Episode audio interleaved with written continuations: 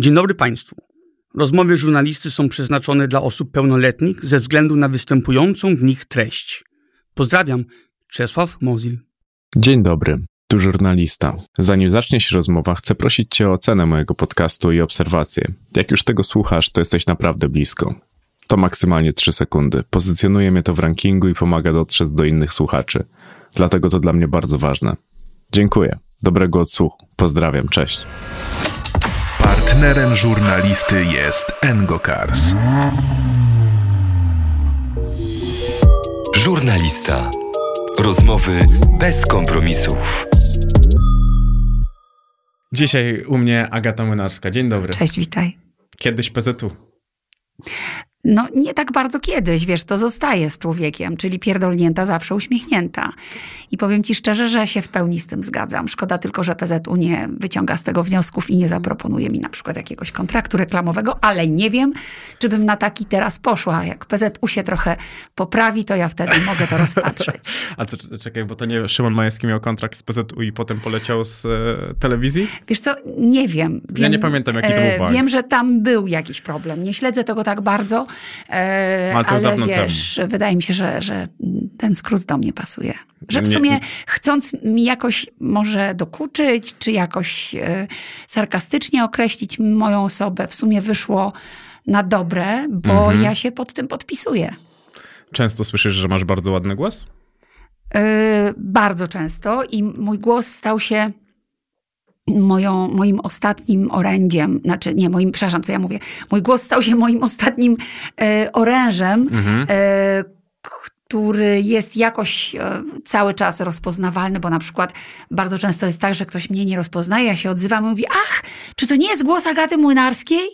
I wtedy jest mi bardzo miło. No wiesz, czas płynie, głosy się też starzeją, a ja mam trochę taki głos jak, jak Himmelsbach zdarty teraz, albo jakbym była po takich, wiesz, czterech mocnych nocach, a mi się to nie zdarza. Ten głos bierze się z tego, że przez e, wiele, wiele, wiele, wiele lat pracowałam głosem, obciążając go e, bardzo trudnym leczeniem, jakim jest leczenie astmy. Mhm. I e, siłą rzeczy, wdychając steryt, bo to są takie leki, wiesz, No no gdzieś tam te struny e, zaczynają ci szwankować, ale im jestem starsza, tym czuję, że mój głos jest lepszy. Właśnie chciałem się cię zapytać, czy ci się podoba, bo nie każdemu podoba się. Ja miałam ogromny problem z głosem, słuchaj. Jak słuchasz moich różnych materiałów, y, które czasami są w sieci jako ym, absolutny Benny Hill, y, TVP, rok 91, drugi, trzeci, to ja miałam głos taki piszczący. Już nawet nie mam gdzie go znaleźć w sobie. Musiałam się nauczyć mówić. Po prostu głos się obniża. E, Człowiek się Człowiek, który się decyduje na pracę w mediach, musi mm, zdecydować się również na warsztat, którym musi operować. I w momencie, kiedy ja z takiej bardzo y, y, wesołej, ale takiej trochę prymuskiej i ambitnej dziennikarki, stawałam się powoli osobą, która świadomie Mhm. operuje własnym głosem, to wydawało mi się, że właśnie ten głos staje się takim moim największym skarbem. Bynajmniej nie zajebiste nogi. A to też przez długi czas mocno podkreślałaś. Trzy lata temu mówiłaś, że uczysz się języka hiszpańskiego. Jak to idzie? No, por supuesto, puedo hablar contigo. Naprawdę? Sí. Świetnie. Es verdad, como puede ser. Sí. Lewandowski teraz e, w Barcelonie, więc ten Sí, język tiene hiszp... tener clases. Con el- clases de español, eso no es fácil, pero tengo dos veces para semana clases con mi profesora Raquel, una chica guapísima, profesora fantástica para mí. Era- Ella tiene clases para, con, con, eh, conmigo y con mis nietas. ¿Tú sabes qué es nietas? Ja mam nadzieję, że to jest coś takiego, po czym twój mąż może być zazdrosny. On też się uczy i też świetnie A mówi. trzy lata się uczysz? Trzy lata od zera. Okej. I jak często? No wiesz, właśnie tu pozwoliłam sobie powiedzieć, że, że tak średnio dwa razy w tygodniu. Okej. E, Ale wiesz, to było tak, że jak y, przyszedł COVID, to, mm, to przez krótki czas nie bardzo wiedzieliśmy, jak poukładać te klocki Mhm. życiowe, jak, jak to wszystko ogarnąć. A ja jestem typem y, duera, czyli osoby, która po prostu musi mieć coś do zrobienia i, i sobie robi jakieś tam swoje zadania. I jednym z zadań sobie, mm, które sobie postawiłam, było nauczenie się języka hiszpańskiego. I po prostu w internecie zaczęłam szukać, znalazłam fajną szkołę, e, zadzwoniłam do nich, powiedzieli, że online mają nauczycieli i po prostu z- zagadałam z babką, która się okazała być przy okazji mm, em, dziewczyną grającą w orkiestrze i zaczęłyśmy wzajemnie się uczyć. Ja ją Mhm. uczyłam o polskiej muzyce, o tym, że filharmonię, w której gra jej mąż stworzył mój pradziadek, a ona robiąc wielkie oczy tłumaczyła mi gramatykę hiszpańską, więc wiesz, taka wzajemna korzyść, ona jest młodziutka. I, I jej mąż też. Odnaleźli się w Polsce jako w kraju, w którym mają lepsze warunki życia niż w Hiszpanii, o dziwo. Mhm. Chociaż dzięki temu właśnie też zrozumiałam, na czym polegają, wiesz, wyzwania przed młodymi ludźmi w Hiszpanii, że jak tak strasznie narzekamy na Polskę, to żebyśmy sobie uświadomili, że są miejsca, w których naprawdę może być trudniej. Mm, Ale my jesteśmy bardzo polskocentryczni i Tak. Polacy najchętniej słuchają o Polakach i piosenki, które dobrze znają.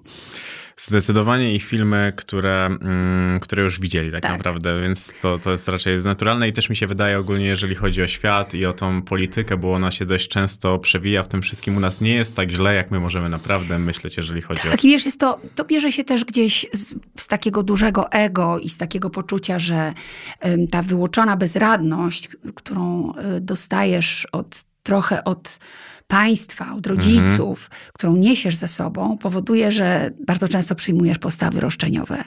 A sprawy trzeba brać w swoje ręce, jak powiedział Lech Wałęsa. U, prawda? Nie bardzo wtedy to rozumiałam, y, zaczynając pracę w 90 roku, czy wiesz, tuż na początku lat 90. to były słowa, które szokowały. Y, bo No nie, też pan rozumie, Jaruzelski je pożyczył. nie rozumieliśmy, co znaczy wziąć sprawy w swoje ręce. Ale ja już teraz bardzo dobrze wiem, co to znaczy. To jest, to jest święta prawda. Mm, To, że byłaś prymuską, to już sama nawet powiedziałaś, a mnie zastanawiało, czy ty lubiłaś się uczyć, bo to nie musi być jednoznaczne. Nie, to absolutnie nie, nie było jednoznaczne i nie jest. Ja nie lubiłam się uczyć, ale przychodziło mi to z dużą łatwością. I zostawiałam wszystkie e, poważne nau- nauki na sam koniec, ale byłam bardzo za to systematyczna i miałam patent na to, jak zdobyć sobie e, serca nauczycielek oraz kolegów. Miałam mega super notatki. I moje zeszyty krążyły jeszcze bardzo długo w odpisach na ksero i pożyczane. I jeszcze co się działo potem na studiach na uniwersytecie, kiedy miałam piękne notatki. I te notatki były moją siłą, dlatego że ja wtedy mogłam za notatki na przykład uzyskać jakąś pomoc, wiesz, na studiach. I to było bardzo fajne. No, nie myślę, żeby problem prymusostwa był problemem szkolnym, czyli chęci zdobywania piątek. To jest problem twojego stanu umysłu, czyli zdobywania tych życiowych piątek. No tak, To to, jest to, to u ciebie to problem. było dużo bardziej złożone. Też w młodości przez trzy lata uczęszczałaś na zajęcia baletowe i mnie zastanawiało, czy, czy przez ten O nie, syndrom... nie, nie, halo, nie zajęcia. Ja chodziłam do szkoły baletowej. No to robi różnicę. O, no, ja mam, że zajęcia baleta, ale przez syndrom prymuski też w tych kwestiach chciałaś być zawsze najlepsza? Tak. I y, uważałam, że tylko jak będę najlepsza, zyskam y, mm, pozytywną opinię, czy też zyskam jakąś przychylność mojego ojca, Mhm. ale nie tylko, że to da mi jakiś parasol bezpieczeństwa i, i, i nie będą ode mnie chcieli rzeczy y, niemożliwych, bo Mhm. ja już wykonuję to i jestem do czego się podjęłam w tym dobra, a więc czułam się tak, tak bezpiecznie w tym, że po prostu jestem dobra, że mi to wychodzi. Ale to nie było wcale takie łatwe, bo ja zawsze miałam poczucie nie, niedoskonałości Mhm. i zawsze wiedziałam, że są inni lepsi ode mnie. I to mnie bardzo na początku tej drogi ku dojrzałości, Mhm. ku dorosłości stresowało. Natomiast w szkole baletowej, wiesz, kiedy chciałam podążyć za swoim marzeniem, wówczas nie wiedząc jeszcze, że może to zrobić tylko Małgorzata Rozenek Mhm. z takim sukcesem, to ja też chciałam podążyć za swoim marzeniem i moje marzenie polegało na tym, żeby tańczyć. Ja kochałam taniec. I ubłagałam rodziców, żeby zgodzili się mm, w końcu na szkołę baletową i zmusiłam ich do, do tego, żeby zechcieli zobaczyć moje możliwości po jednym ze spektakli w teatrze, w którym moja mama pracowała. I choreografka z tego teatru przygotowała ze mną całą tę taką sytuację demonstracji przed rodzicami moich tanecznych mocy. Yy, I oni wtedy zrozumieli, że to jest droga, której chyba nie są w stanie już zawrócić. Yy, I wtedy zdałam do szkoły baletowej egzamin i zdałam o rok za późno. Czyli musiałam dwa lata zrobić w rok. Mhm. Czyli rano miałam zajęcia jako kompletne, wiesz, zero z klasą drugą baletową, a po lekcjach z panią Chojnacką, którą do dzisiaj wspominam, robiłam zaległości z klasy pierwszej. Więc moje ciało zostało doprowadzone do skraju wytrzymałości, do obłędu zmęczenia. Nie wiem, jak to nazwać nawet, bo nie ma takich słów w słowniku małej dziewczynki, która po prostu postanowiła tańczyć. I gdybym pewnie szła równo z rocznikiem, to nie byłabym tak wykończona. Ale ponieważ ja musiałam zaliczać taniec z klasą, która już wcześniej zrobiła ogromny program, miała go za sobą, a jeszcze nadrabiać to, co było z zaległości, więc yy, dużą cenę za to zapłaciłam. Tak z- zdrowotnie? Wtedy inną cenę zdrowotną. Mhm. Wtedy zapłaciłam cenę y, związaną z moimi stawami, No właśnie tak, tak tym bo myślałem. ja bardzo urosłam między w wakacje między klasą piątą a szóstą. Bardzo urosłam. Mhm. Więc jak wróciłam po lekcjach, po wakacjach do klasy szóstej, to byłam gdzieś tak z 6-7 centymetrów większa niż przed wakacjami, wyższa. Mhm. Taki miałam wystrzał. I wtedy, jak zaczęłam ćwiczyć z, regularny program, le, regularny program Mhm. baletowy, lekcyjny, to zaczęłam strasznie cierpieć i bolało mnie wszystko. Bolały mnie kolana, bolały mnie łokcie, bolały mnie biodra, no i bolała mnie głowa. I stresowałam się tym ogromnie i rodzice y, przerzucali mnie od różnych lekarzy do różnych lekarzy, którzy mówili, że po prostu najprawdopodobniej ten cały ból bierze się z wysiłku i z przesilenia stawów, które dostały za dużo w fazie wzrostu. No i po tym gigantycznym wysiłku, po mojej wizji już, że tańczę w jeziorze Łabędzim, że już jestem jak Ewa Głowacka, jako ten łabędź tam gdzieś wiruje pod, y, pod y, sufitem Teatru Wielkiego, no wiesz, wylądowałam po prostu mocno na ziemi i rodzice podjęli decyzję, że zabierają mnie ze szkoły baletowej. I wiesz, i tak, tak, dwa lata w rok, potem rok w tym bólu, Mhm. no i siódma i ósma klasa już e, w normalnej szkole. Ale nie żałuję, wiesz, teraz z perspektywy lat. Po pierwsze dlatego, że nadal potrafię zrobić szpagat i jestem bardzo, wiesz, e, mam No słyszałem o tym rozwarciu, mam że drugi raz to grację, słyszałaś. mam grację, słuchaj, e, ogromną, ale mm, mam wielką słabość do programów tanecznych, followuję różne fajne taneczne profile, mam swoje ukochane prima balleriny, e, ale ten rozdział mam w życiu zamknięty. Mhm, to bardzo ciekawe, bo mnie też zastanawiało w tym wszystkim, no bo e, łatwo było mi się domyśleć, że we wszystkim próbowałaś być najlepsza. Też mówisz, że byłaś zbudowana z deficytów i mnie to zastanawiało, bo dzisiaj jako dorośli ludzie potrafimy te rzeczy wszystkie określać. Ale wtedy, kiedy jesteś dzieckiem, dostajesz piątki, jesteś naprawdę dobra, jesteś w stanie nadrabiać zaległy rok i robić dwa lata w rok i to wszystko, co dookoła się ciebie dzieje, to ty czułaś wewnątrz, że coś w tobie nie gra, czy to po prostu Tak, tobie wiesz, wyszło? oczywiście, tak. To znaczy, wiesz, czujesz, że wciąż dostajesz e, e, za mało tych e, braw, Mhm. tych pochwał, że chcesz ich więcej, bo możesz może dać prostu siebie więcej. chcesz? Nie, po prostu każdy chce. No ty No, też po coś to tak, robisz ale, ten program. Ale, ale chodzi o to, czy w ogóle je, czy one miały być, czy miało być ich więcej. Miały być, ale zawsze mogłoby być ich więcej. Mhm. Czyli jeżeli tata mówił, to jest okej, to ja bym jednak chciała usłyszeć, córeczko, jesteś wspaniała w tym, co robisz. To było piękne. A ja słyszałam, to jest okej. Czyli ja już przynajmniej usłyszałam, że Mhm. dobrze to zrobiłaś albo coś. Choć zdarzało się to niewyobrażalnie rzadko, jeśli w ogóle. A ja sobie potem myślałam w tej głowie, układałam takie scenariusze, że, że słyszę więcej, że, że słyszę coś, o czym tak naprawdę nawet w najskrytszych marzeniach nie śmiałabym marzyć, ale marzyłam. Mhm. I więc to jest jedna rzecz. A druga rzecz, że wiesz, y, Potem jak sobie uświadamiałam, że zawsze jest ktoś lepszy od ciebie. Zawsze będzie ktoś, kto więcej książek przeczytał, lepiej zatańczył, będzie miał ładniejsze nogi, będzie błyskotliwszy. Jak znasz pięć języków, on będzie znał sześć albo siedem. Zawsze to będzie. I dopiero w dorosłym życiu, dzięki terapii, przestałam się kompletnie tym przejmować. I po prostu wafankulo, jak mówią Włosi. I e, wiesz, mam, e, mam pełną świadomość swojej wartości i wiem, że nie przeskoczę pewnych rzeczy. Po prostu i tak, no po prostu jestem wystarczająca taka, jaka Mhm. jestem. Wystarczam. Była taka wzruszająca sytuacja w programie, który prowadziłam w TVN Style pod tytułem Ekstra Zmiana, Mhm. gdzie rozmawiałam z babkami po rozwodzie, które chciały no jakoś spróbować wylądować w, now, w nowym życiu jako nowe osoby. Nie jest to łatwe. Sama przez to przeszłam, bo mam za No sobą dwa rozwody. I rozmawiałam z jedną z takich dziewczyn, które właśnie podobnie jak ja, bym siebie widziała w jej historii. Cały czas nadskakiwały, cały czas chciały coś udowodnić, że są wspaniałe, że świetny obiad, że fantastycznie wszystko, że są piękne, zadbane, zrobione i nigdy dość, wiesz? I w pewnym momencie ja po prostu ją złapałam za rękę i powiedziałam, słuchaj, wystarczasz taka, jaka jesteś, nie musisz nic więcej. I ona na koniec tego programu wytatuowała sobie wystarczam. I mnie to kompletnie rozwaliło, słuchaj, poryczałam się ze wzruszenia, Mhm. bo poczułam, że to jest taka mocna rzecz, taka siostrzana, No że piękna, się no bo kogoś też... takiego spotyka, że, że rozumie, co do niego mówisz.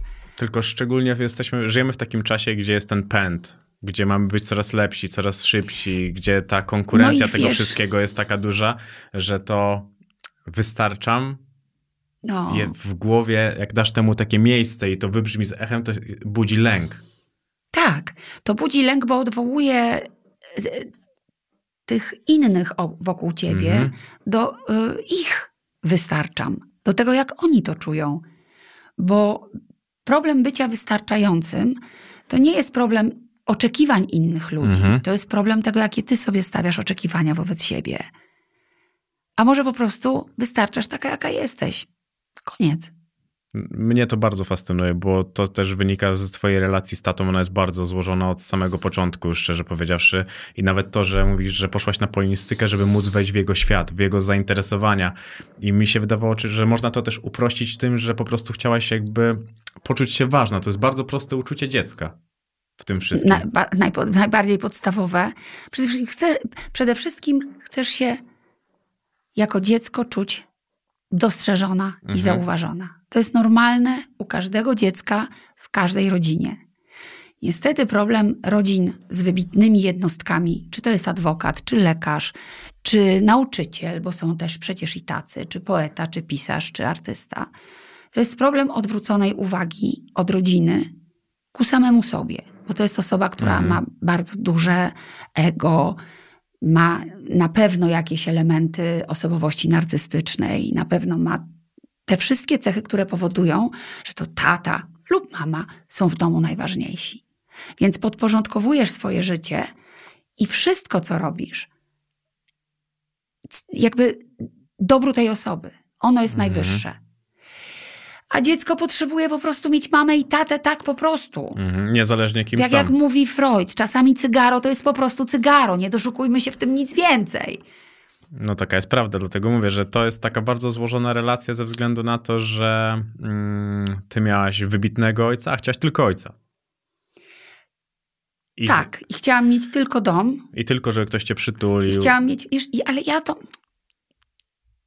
ja to miałam, Mhm. tylko moja fantazja o tym takim zwykłym domu była tak silna, że być może nie potrafiłam wtedy, bo też nie miałam takich narzędzi i takich umiejętności, nikt ze mną nie rozmawiał, wtedy na tamten moment docenić tego, co dostaję.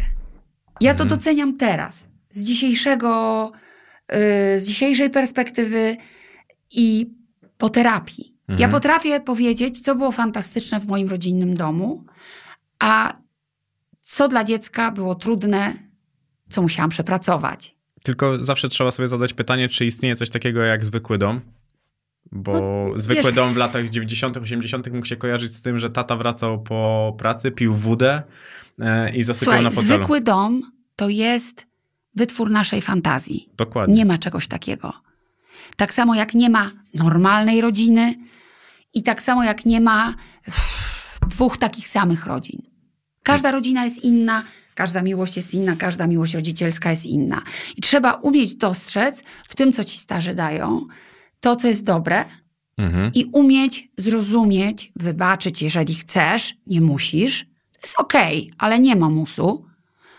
Wybaczyć im to, czym cię zajechali. I tyle. Znaczy to jest jakiś pewnego rodzaju bagaż i po prostu nie przekazywać tego dalej. To już jest duża Przepracować umiejętność. to, żeby nie dawać w prezencie tego swoim dzieciom. A szczególnie, że często to podświadomie dajemy, Wiesz, to jest jak ja się zorientowałam, słuchaj, że to takie widmo nade mną wisi, tych y, zachowań, które są niedobre, manipulacyjne, które, mm, które są po prostu niedobre, Mhm. to y, a że znalazłam się w kryzysowej sytuacji rodzinnej swojej, byłam na rozstaju małżeńskich dróg, y, to wiedziałam, że jedyną drogą jest tylko terapia. I że tutaj po prostu trzeba się walnąć w klatę i, i, i po prostu przyznać przed samym sobą, że mm, wymiękasz. Mhm. Ale wymiękasz to znaczy, że powielasz schemat? Tak. Okej. No bo Wymiękasz też... z różnych powodów. Powielasz schemat, wymiękasz, bo nie umiesz sobie poradzić w sposób satysfakcjonujący ciebie, bo Mhm. pamiętajmy, że to otoczenie powiedzmy jest mniej istotne, ale satysfakcjonujący ciebie, bo ten problem wciąż, wiesz, się nakręca. Obrażonej rodziny, nie wiem, y, y, relacji z dziećmi. Wiesz, jak moje dzieciaki dojrzewały, a nawet były to jeszcze przed okresem dojrzewania u nich, kiedy chodziły do szkoły, to mm, pamiętam taką podróż samochodem z ich szkoły w Warszawie do nas, do, do domu w Zalesiu, gdzie mieszkaliśmy. Mhm. Yy, I, I to były trudne chwile, ponieważ no, po prostu były korki, długo się jechało, dzieci były, wiesz, zmęczone po szkole. A ja napieprzałam cały czas przez telefon, bo wtedy pracowało się non-stop. Bo umawiałam gości do programu, wiesz, że ja nie miałam za sobą teamów researcherskich, Mhm. ludzi, którzy mnie wspierają w poszukiwaniu moich gości do programu. Dzwoniła do mnie szefowa, potwierdzałam gości, umawiałam ludzi. Robiłam to stojąc w korku. No i wtedy tam pamiętam, odwróciłam się i zwróciłam uwagę z jednemu z nich, żeby tam coś jest nie tak. A reakcja była brutalna. Co, co ty o mnie wiesz, że możesz mi zwracać uwagę, jak ty się mną w ogóle nie interesujesz? No i teraz pytanie, jak zareagujesz jako rodzic? I ja wiedziałam już, bo już byłam. To były mocne początki terapeutyczne, ale już wiedziałam, że moją jedyną drogą jest, żeby po prostu się przyznać. Tak, przepraszam cię. Tak, zbyt mało o tobie wiem. Źle, źle, źle robię. Ale to jest kop w samokrocze mm, od Znaczy, dziecka. wiesz co, to jest, y, trzeba umieć też to usłyszeć. I ja to usłyszałam. I po prostu Bogu dziękuję, że wtedy już umiałam to usłyszeć. Ale to było bardzo trudne. I naprawdę było to przede wszystkim trudne dla nich, nie dla mnie. Bo ja sobie z tym poradziłam, ja byłam, wiesz, już dorosła, musiałam to wziąć na klatę jako odpowiedzialność y, macierzyńską, jako odpowiedzialność do, w dorosłości za swoje postępowanie. Wiesz, no nie ma idealnych matek, nie ma idealnych ojców, nie ma idealnych sytuacji, ale w pewnym momencie musisz po prostu stawiać granice. Jak ja już byłam taka, wiesz, tralalala, mondrala, Mhm. że postawię po prostu granice w pracy, to ja już jestem świetna, bo umiem stawiać granice. A to w ogóle nie o to chodziło. Chodziło o to, żeby te granice umieć stawiać wszędzie, nie tylko na kawałku twojego życia. Więc wiesz, no całe szczęście to się dobrze skończyło, ale, ale, ale łzy się lały długo. Nic dziwnego, bo ty też szybko musiałeś dorosnąć, bo ślub w wieku 18 lat, no to to jest dociśnięcie pedału do samej e, podłogi, szczerze powiedziawszy, bo to było też bardzo trudne i ten pierwszy rozwód, i to mnie bardzo zaciekawiło, bo miałaś rozwód jak miałaś 28 lat i podejmowałaś decyzję o rozstaniu, ale tam powiedziałeś, że musicie połknąć żabę, żeby dzieci w to nie były zaangażowane. Dla mnie to już było samo interesujące, bo 28 lat, możesz czuć zajebiste rozgoryczenie, czuć się wściekła, zła na sama siebie, na partnera, na męża i tak dalej, i tak dalej, a ty, ty zachowujesz spokój. Mnie zastanawiało, skąd miałaś taki sobie spokój. Wiesz co, ja nie miałam tak bardzo dużo spokoju w sobie, ale miałam pewność. A pewność to jest już pierwszy krok do tego, żeby było więcej spokoju. Mhm. Ja miałam pewność, że, że zacytuję Henrykę Krzywonos, ten tramwaj dalej nie pojedzie. Że już po prostu nie jestem w stanie dalej e, donikąd pojechać tym, Mhm. e, w tym małżeństwie. I że trzeba się rozstać. I udało nam się rozstać w bardzo życzliwej relacji. Do dzisiaj się przyjaźnimy. No wiem, chodzisz nawet na kolację z jego rodzicami. Tak, to mój, mój, mój mąż Przemek jest uwielbianym y, gościem w domu i tata Janek mówi do Przemka, sy, sy, nasz syn drugi, Prz- Przemku i tak dalej, wiesz, jesteś tutaj naszym bardzo ważnym synem i tak dalej, więc No, wiesz, to, Świetna relacja. wiesz to, to, to, to można zrobić. No ja wiem, to ja dużo, między dużo... innymi, ja, bo ja, ja jakby, wiesz, no miałam też znakomitą, mm, znakomite warunki do tego, żeby rozstać się w bardzo dobrych okoli, znaczy w bardzo dobrej relacji. Mhm. Bo nie ma dobrego rozwodu. Nie ma, to nie jest możliwe, żeby rozstać się pięknie. Ale możesz się rozstać z klasą i możesz e, postarać się tak rozstać, żeby ograniczyć y, poziom ran, Mhm. i żeby ograniczyć y, krzywdę dzieci. To, i, I wiem z doświadczenia, że to się daje zrobić, jeśli ludzie tego bardzo chcą. Ja tego bardzo chciałam, chciałam, to było dla mnie nadrzędne. I tak jak powiedziała Beata Tyszkiewicz, z którą łączy mnie ogromnie serdeczna więź, powiedziała: Słuchaj, najważniejsze jest, żebyś wiedziała, kim będzie facet, za którego wychodzisz za mąż, bo prawdopodobnie jest duża szansa, że będzie to gość, z którym się będziesz rozwodzić. Więc ważniejsze jest, żebyś e, wzięła pod uwagę, no wiesz, to jest poczucie humoru Beaty, to Mhm. jest jej sa- sarkazm i ironia. Proszę nie brać tego za dosłownie. Yy, Zresztą, jak powiedziała Olga Tokarczuk, dosłowność nas zabija, więc nie bierzmy tego za dosłownie. To jest taki żart. Yy, Mówi, wiesz, będziesz prawdopodobnie... Statystyki mówią, że to nie żart. Ale dobra, no więc wiesz, okej, ale ja, ja, y, ja to traktowałam, Umywasz wiesz, ręce. ja umywam ręce od, od, od tego, wiesz, y, y, co może się wydarzyć. W każdym razie, no Beata mówi tak, słuchaj, bo gość, z którym się żenisz, za, za którego wychodzisz za mąż, będzie duża szansa tym, który, z którym się będziesz rozwodzić, więc weź pod uwagę wszystkie cechy potrzebne przy dobrym rozwodzie. Oczywiście ja wychodząc za mąż za mojego pierwszego męża, y, wiesz, mając lat 16 go poznałam, zakochałam Mhm. się w nim i wymyśliłam sobie, że będzie moim mężem i tak też się stało.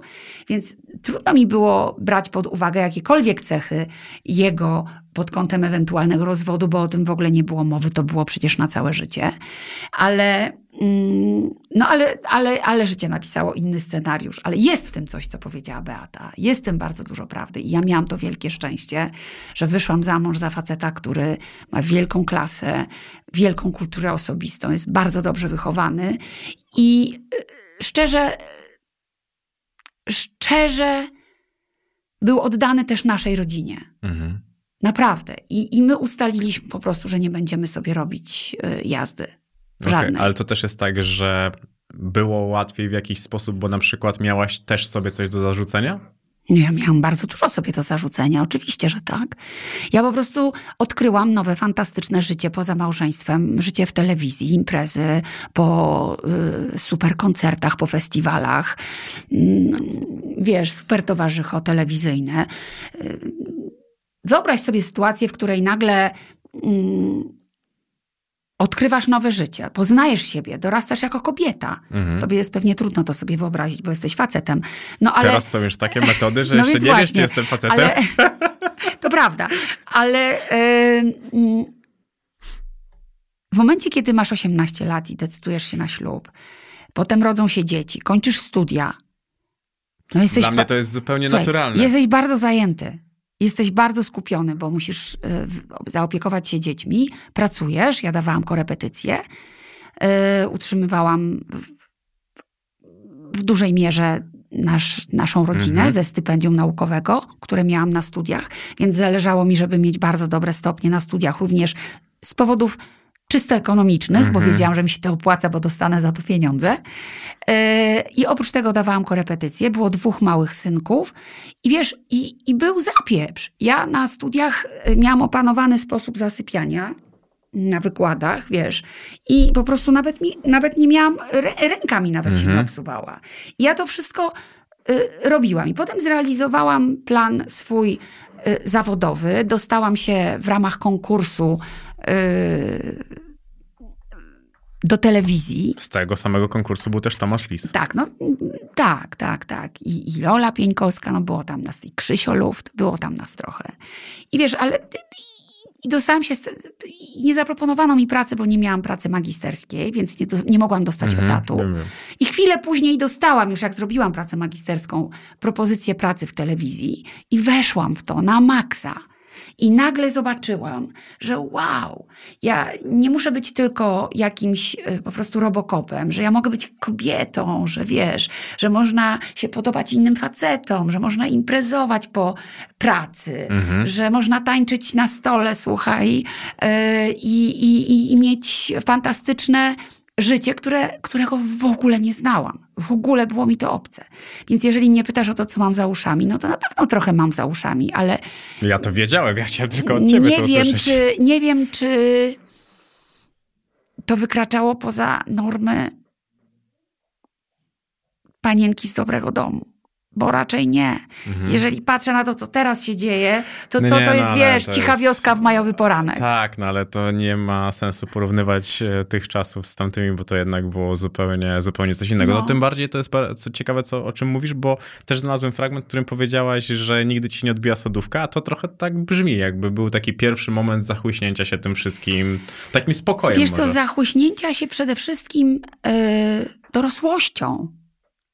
Bo sodówkę traktuję jako produkt uboczny twojej populachy. Mhm. Czyli dlatego, że cię rozpoznają, to ci może coś walnąć w głowie. Ja nigdy czegoś takiego nie doświadczyłam. Nigdy. A jeśli ktoś gdzieś, wiesz, coś takiego wspomina, czy czego doświadczył, Mhm. to chętnie z nim porozmawiam. Ale raczej, y, raczej niczego sobie takiego nie przypominam.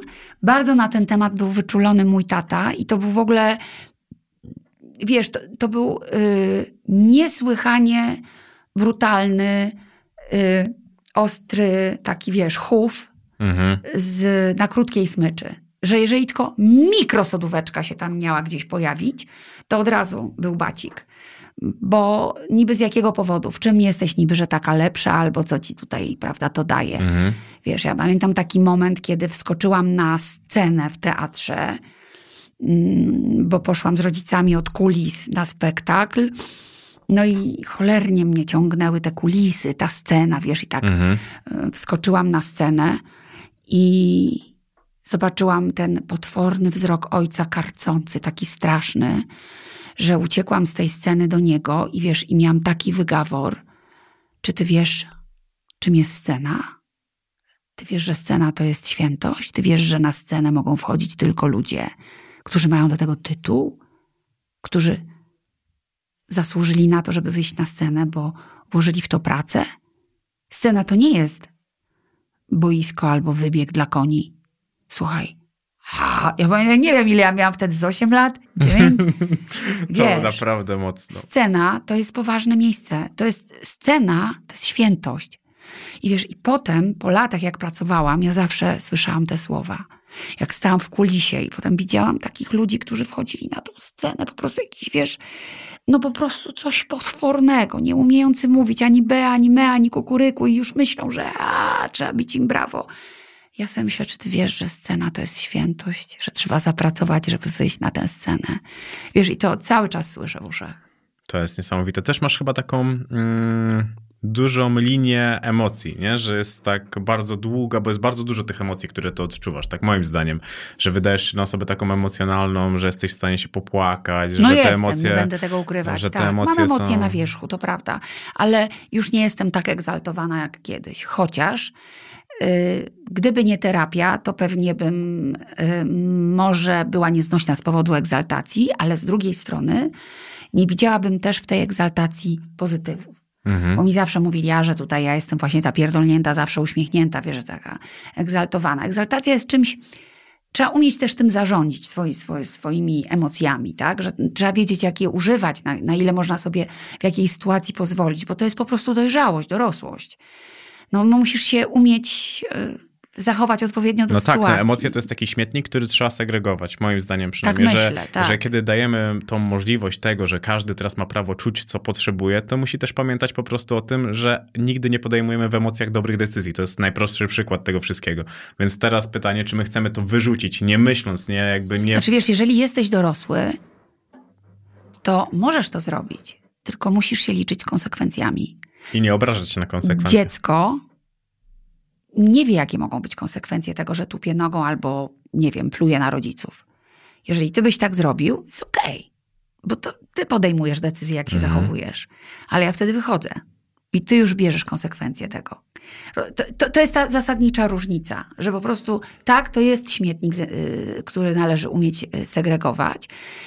I na pewno bardzo fajną rzeczą obok takiej właśnie egzaltacji jest to takie pierdolnięcie, czyli taka świeżość, wiesz, reakcji. Mhm.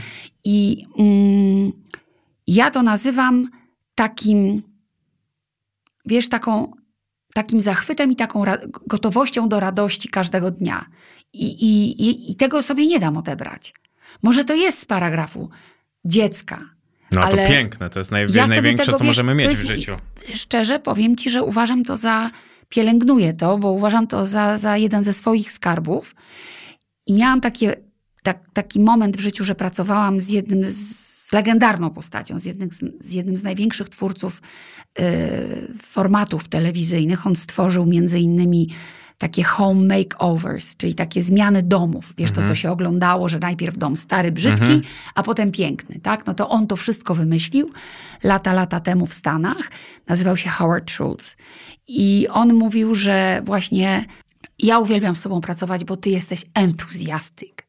I yy, że to nie jest tak, jak w Polsce się pracuje. Mhm. Ja sobie pomyślałam, kurczę, rzeczywiście może coś takiego jest, że ten entuzjazm jest podstawą w naszej pracy i w ogóle we wszelkiej pracy.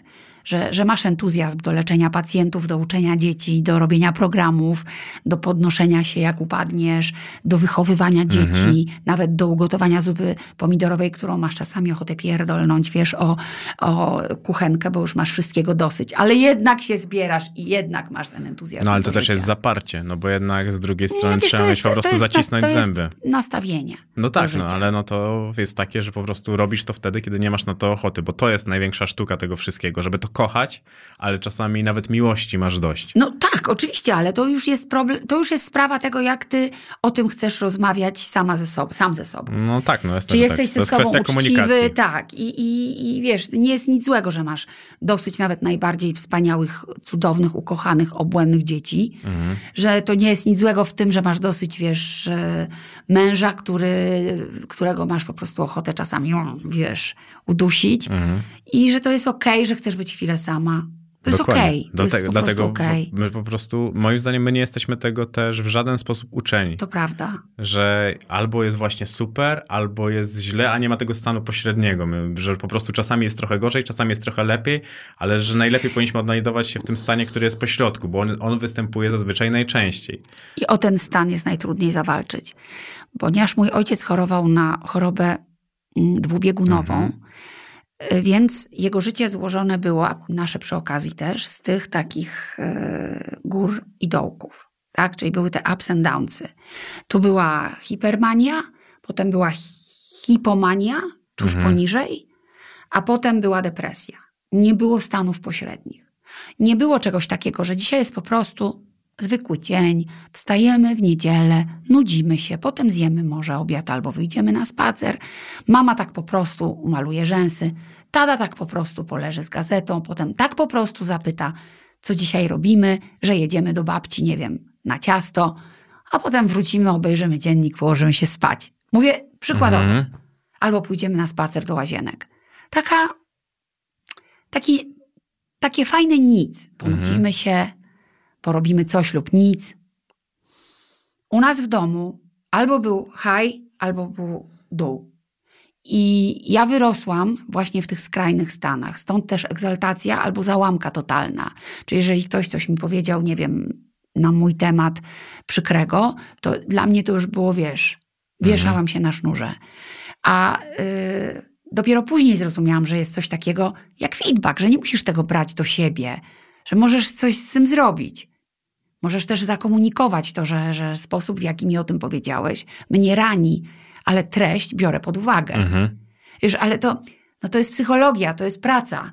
I oczywiście inni mogą powiedzieć, "Ha, ty to masz ekstra, bo zresztą słyszałam to wiele razy. Ty jesteś naprawdę, wiesz, z dużego miasta, masz hajs, stać cię na terapię. Słuchaj, ile razy ja to słyszałam? Ile razy słyszałam, że, że wiesz, w jaki sposób jestem e, przez to uprzywilejowana. Tak, to prawda, jestem, ale też w tym uprzywilejowaniu jest gigantyczna moja praca, między innymi po to, żeby być bardziej uprzywilejowaną i jeszcze bardziej, i jeszcze bardziej, bo za największe uprzywilejowanie uważam edukację. Więc teraz są możliwości, żeby się uczyć. Jeśli nawet jest ci trudniej, nie możesz dojechać gdzieś czy coś, tak jak, n- nie Mhm. wiem, było w COVID-zie, to się uczysz. Sama, są strony otwarte, są strony, nie wiem, są No, fora. aplikacje mobilne, no wszystko naprawdę. Jest możliwość, że... żeby się uczyć, żeby się rozwijać. Nikt mi nie powie, że to nie jest możliwe. I to też nie jest tak, że dostałaś cokolwiek przez to, że tata był tym, kim był, tylko raczej po prostu nawet ta rozmowa jest świadectwem tego, że bardzo ciężko na to Wiesz wszystko co, ja pracowałaś. ci powiem tak. Ja dostałam od mojego taty nazwisko. I to jest koniec. Ale to tak samo jest plus i tak samo minus. Tak. No bo sama mówiłaś, że To wiesz, miałaś ja- coś takiego, ale- że chciałaś, że jakby miałaś to przerosnąć, to nazwisko, że miałaś być jeszcze większa. To... Tak, no ale to wiesz, no to, to, to, to takie niedoświadczone, trochę jeszcze niesterapeutyzowane, młodzieńcze widzenie tego. Natomiast tak, ja dostałam. Ja dostałam wielkie zobowiązanie z mojego punktu Mhm. widzenia do noszenia pięknego spadku historii mojej rodziny. Ja się nie chcę od tego odcinać. Podjęłam taką decyzję. A zatem, skoro podjęłam taką decyzję, ponoszę tego konsekwencje. Tym, jak się zachowuję, tym, jak mówię, jak mówię po polsku, jak wychowuję własne dzieci, jak traktuję, jak traktuję kulturę polską, jak się zachowuję, Mhm. co to znaczy dla mnie być przyzwoitym człowiekiem i tak dalej, i tak dalej. Ze wszystkimi tego faktu konsekwencjami. Ale nie dostałam w tym nazwisku tajemniczego kuferka, który pozwoli mi dzięki gwiezdnemu pyłowi tam schowanemu nagle y, dostać pieniądze na zapłacenie rachunków, y, sprawić, że to mnie będą oglądać, Mhm. a nie na przykład Michaela Jacksona. Co przeżyłam na własnej skórze lat temu kilka, jak on miał koncert na Bemowie, a ja miałam koncert w Brągowie, a jednak wybrali koncert w Brągowie widzowie. Więc wiesz, to już są tajemnice, które biorą się z twojej roboty. Ale łatwiej jest takim właśnie em, zgnuśniałym ludziom mówić, im jest łatwiej tak Mhm. myśleć, że coś się, a oni dostali. Albo nie wiem, mają ch- samochód, no to na pewno gdzieś komuś ukradli. To jest to takie myślenie, Mhm. które zwalnia ciebie z poczucia, że ty możesz zdobyć się na wysiłek i też coś zrobić. No bo zaraz przedstawiasz list, listę, dlaczego jest ci gorzej. Ja I- chciałbym, żeby taka, to była tak głęboka refleksja, jak ty o tym mówisz. Myślę, Znaczy ja że... tak na to patrzę, ja wiem, że tak jest. Znaczy, ja też tak uważam, że tak jest, tylko że to jest e, na tak bardzo pierwotnym poziomie, że tam nikt nie myśli, tylko po prostu od razu zakłada. Okej, trudno, nic na to nie poradzę.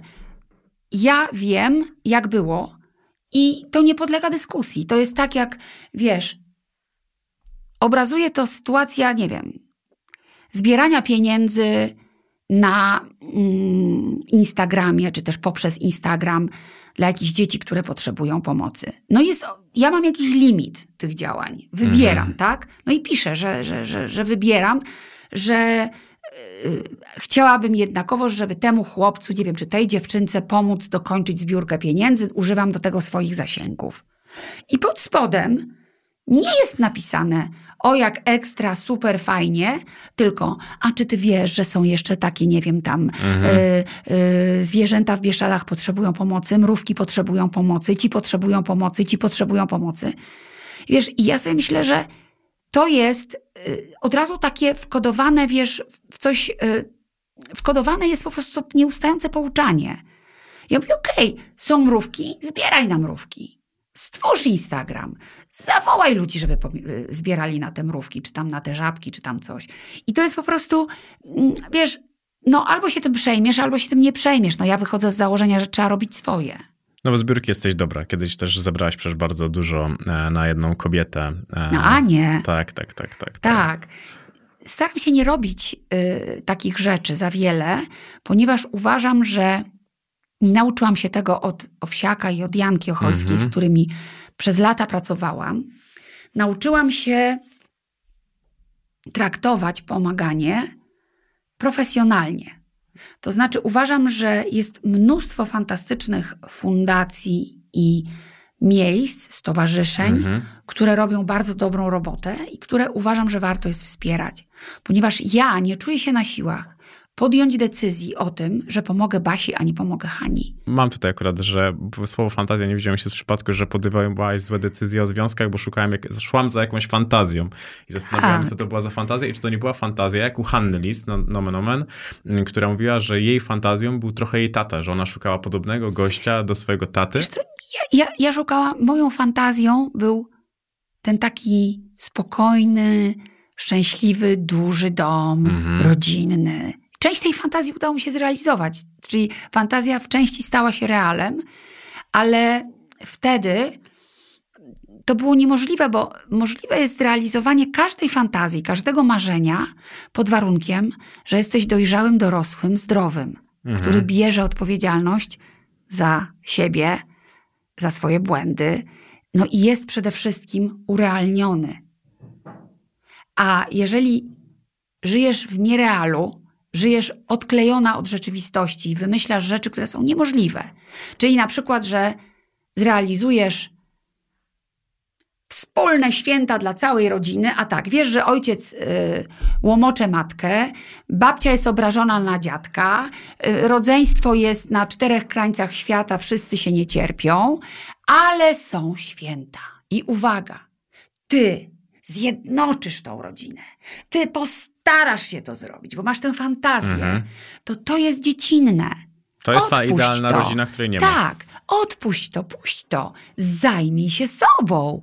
W momencie, kiedy do mnie dotarło, że wszystko się ułoży, jak ja się zajmę sobą, a ja całe życie słyszałam, że mam się zajmować innymi, bo ja, ja jakby byłam dla siebie najmniej istotna, to jak ja się zorientowałam, że mogę się przestać zajmować innymi i że wtedy to się wszystko wyprostuje, czyli że nie muszę być omnipotentna, nie muszę mieć tej Mhm. takiej omnipotencji, że wszystko załatwię, czyli wiesz, syndrom DDA, czyli lub też DDD, czyli Tak, dorosłego tak. dziecka dysfunkcyjnego. No to słuchaj, jak ja się zorientowałam, że to działa, to po prostu odbijasz flaszkę, wypijasz i jesteś, wiesz, pijesz za swoje zdrowie. To jest ekstra. To jest coś niesamowitego. To są jakie to są rejony. Że nie musisz kontrolować, co robi twój syn. Nie musisz, słuchaj, nie chcą, a wy. Tralalala. Wtedy nie jest chcą, spokój. to nie. To ja będę mi, to, to nie. Nie musisz tego robić. I oczywiście możesz zrobić rzeczy, na które masz wielką ochotę. Ja wiedziałam, że pewne rzeczy Mhm. są niemożliwe w moim życiu, a marzyłam o tym, O, żeby była... Radek. Czekaj, ja Dajesz tu wyłą... Nie, ja tu wyłączę e, po prostu tryb. O, będzie skupienie i będzie wszystko dobrze. Ale Radek jest skuteczny, powiem ci. Nie, nie jest skuteczny, bo skuteczny by się dodzwonił. Jest uparty. Jest, znaczy wiesz, jest uparty, ale no myślę, że zaraz po skończonym naszym spotkaniu ty przytniesz Radka. No więc widzisz, jest skuteczny. Ale- Wyobrażasz sobie, jak podrywa dziewczynę?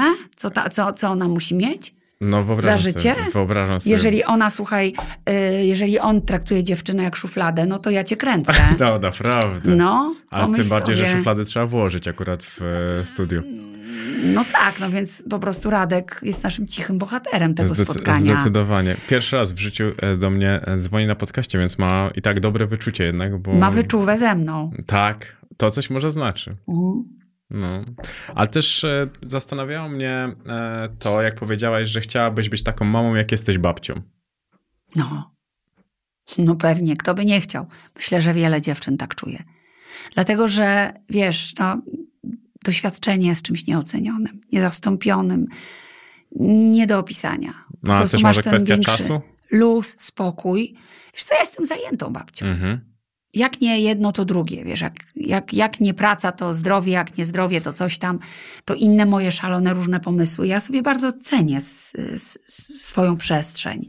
Natomiast, no, wiesz, umiejętność rozmowy, umiejętność y, dedykowania uwagi, Mhm. umiejętność y, zagospodarowania czasu. To są rzeczy, które są, y, których się uczysz w miarę upływu lat. No i też wiesz, ten luz oraz y, możliwości, które masz, także Mhm. finansowe. Ja jako młoda mama nie mogłabym sobie pozwolić na to, że codziennie, kiedy przychodzą moje dzieci ze szkoły, czeka na nie magiczna szuflada, a w tej magicznej szufladzie coś Mhm. prawda? A jako babcia mogę sobie na to pozwolić, dlatego że magiczna szuflada jest fundamentem naszego życia. A w magicznej szufladzie zawsze coś jest. Hmm. Jak patrzysz na rodziny swoich e, synów, to jesteś dumna? Mega, mega. Też trudną drogę przeszli, żeby być w tym punkcie, w którym są, ale najbardziej jestem dumna z nich, dlatego że mm, bardzo konsekwentnie i bardzo po swojemu realizują życiowy plan, który Mhm. sobie sami zorganizowali. I, a oprócz tego Staś, mój starszy syn, który ma 37 lat, Mhm. Ten, o którym na Instagramie wszyscy piszą, że jest taki podobny do mojego taty. Uprawia wspinaczkę, to też znalazłem. Tak, tak, tak. No słuchaj, no on jest, wiesz, kultowy w swoim środowisku. Mhm. Tam robi takie, wiesz, wyniki, e, jako nauczyciel również pracuje, pracował, że jest się czym pochwalić. Mm. Natomiast, wiesz, no jest wspaniałym ojcem. Ja czasem się nawet tak, wiesz, irytowałam, że ważniejsze jest, że Staś, no, że, że, że są inne rzeczy dookoła Mhm. się dzieją. Nie, nie, nie, nie, nie, ja mam teraz czas dla dziewczyn i to jest święte. I, i, i też dzięki terapii ja odpuściłam Mhm. i wiesz, nie staram się, jak to bym może tak finezyjnie ujęła, ujęła walczyć o złote gacie w kategorii najwspanialsza babcia świata, bo ja i tak nią jestem. Po prostu dla sama dla siebie wiem, Mhm. że tak jest. Więc ja nie muszę walczyć i zabiegać o to, żeby przejąć dziewczynki, czy przyjechać po dziewczynki, czy coś. Jak Staś chce to zrobić i uważa, że, że to jest przede wszystkim jego czas i on nie chce tam mojej obecności, to ja to muszę uszanować. To nie jest tak, że ja walczę o złote gacie. Mhm. Ja nie... Złote gacie wiszą tam, gdzie jest szczęście, wiesz, i, i, i niezależność dzieci, które sobie same to organizują. To jest y, największa mądrość. A mi się wydaje, że złote gacie to jest to, że ty sama sobie jesteś w stanie powiedzieć, że jesteś najlepszą babcią, patrząc na tą całą twoją drogę no, tego ja wszystkiego. wiem, że tak jest. Że to jest jednak bardzo trudne. Też e, zainteresowało mnie to, że Tadeusz jest operatorem i też e, wiem, że się wspina. Tak. E, Że to wspinaczka właśnie ich skąd uratowała, to, skąd wiesz? to się wzięło w ogóle? No słuchaj, z prostej sprawy. Wyobraź sobie, y, chłopaki dorastają, mama jest bardzo zajęta, rodzina jest w sumie jednak rozwiedziona, jakby na to nie patrzeć, Mhm. chociaż jest idealnie, wiesz, miło, fajnie, życzliwie, ale jednak Mhm. bum, bum, bum, prawda? Dzieciaki mieszkają ze mną, rodzic, ojciec bierze je na weekend, y, wiesz. No, no, to jednak jest jak, jakaś, jakieś operowanie w czymś, y, co wygląda trochę inaczej niż kiedy rodzice Mhm. mieszkają ze sobą razem. Więc to było trudne. Ja pracuję weekendowo, bo całe lata 90. i, ro- i 2000 pracowałam sobota, niedziela przede wszystkim, piątek, sobota, Mhm. niedziela, a w weekend, a, a w ciągu weekendu tak samo, y, w ciągu tygodnia tak samo. Więc to był bardzo trudny czas. No i myślisz sobie, co tu zrobić, jak oni po prostu zaczynają dojrzewać. I w domu nagle zaczyna królować, wiesz, hip-hop, wilk na mikrofonie, No, w głowie się nie mieści, jebać leszczy z lamusami się nie pieścić. Więc wiesz, jak, jak słyszysz to na co dzień, myślisz sobie, mm, mm, wiesz, Jest fajnie. Dobrze jeśli, to aluminium szeleści. Wiesz, i po prostu myślisz sobie, mm, mm, trzeba coś z tym zrobić. I ja byłam krok wcześniej. Czyli po prostu wiedziałam, że najlepszą sprawą będzie sport. Taki sport, który ich zintegruje, taki sport, który, w którym będą razem. I chociaż na początku byli osobno i zaczęło się od Mhm. Tadzia, to Staś potem poszedł swoją drogą też wspinaczkową i był moment, że po prostu wisieli na jednej linii odpowiedzialni za swoje życie. Gdzieś na bardzo wysokiej skale, wiesz, w Gorge du Tarn we Francji, czy gdzieś, wiesz, gdzie są naprawdę takie ściany jak tutaj w tym studiu, Mhm. że za te uchwyty tylko się łapiesz i, i przepaść w dół. I, I, trzeba to było po prostu dźwignąć. I Mhm. mimo wszystko, wiesz, to jest lepsze niż każdy inny rodzaj dopalacza. I oni mają bardzo głęboko i mocno ustawione wartości, priorytety, są przyzwyczajeni do wysiłku fizycznego, wiedzą, co to jest odpaść od ściany, wiedzą, co to jest zdobyć wspólnie szczyt, wiedzą, ile to kosztuje. To ich nauczyło Mhm. konsekwencji w zdobywaniu celów. No i przede wszystkim to jest też ten bonding, to jest to, że są odpowiedzialni za siebie, że dzielą wspólną pasję. Teraz moje wnuczki się wspinają. I że, wiesz, to, to wtedy dzieciaki, wiesz, warszawskie y, jeździły gdzieś, wiesz, na jakieś imprezy. Mm, zioło się po prostu, wiesz, y, jarało wszędzie na każdym kroku. A, a moje chłopaki, owszem, też, wiesz, zdarzały się różne, y, różne historie zielarskie, ale w górach, pod szczytem. Pięknie. Możesz być dumna chyba jako mama. Tak, również mogę być dumna z tego, że mam bardzo odpowiedzialnych synów. Pracują y, sami na siebie. Oczywiście staramy się im jakoś pomagać wszędzie tam, gdzie jest taka potrzeba. COVID był bardzo trudnym dla, dla nich też czasem. I bardzo nie lubią odcinać kuponów od y, znanej rodziny. Pilnują tego bardzo, żeby nigdzie nie było mowy o tym, że właśnie gdzieś za plecami stoi mama, bądź jednak mimo wszystko też bardzo y, znakomita rodzina od strony ojca, y, ród Kieniewiczów, historyków z pokolenia na pokolenie, z wielkim dorobkiem, z tytułami profesorskimi, z milionem tomów napisanych, y, które leżą w Bibliotece Narodowej i tak dalej, i tak dalej. Ciążą. Dla Nie, wo- dzieci to ciąży. Niewątpliwie. Mnie zastanawiało też, jak ty się odnajdywałaś w samotności. Jak to było, kiedy mieszkałaś sama, kiedy nie było nikogo. Na początku okropnie, ponieważ e, konfrontacja z samym sobą jest jedną z najtrudniejszych i najbardziej nieprzyjemnych doświadczeń, na jakie możesz się, słuchaj, z jakim możesz się zderzyć.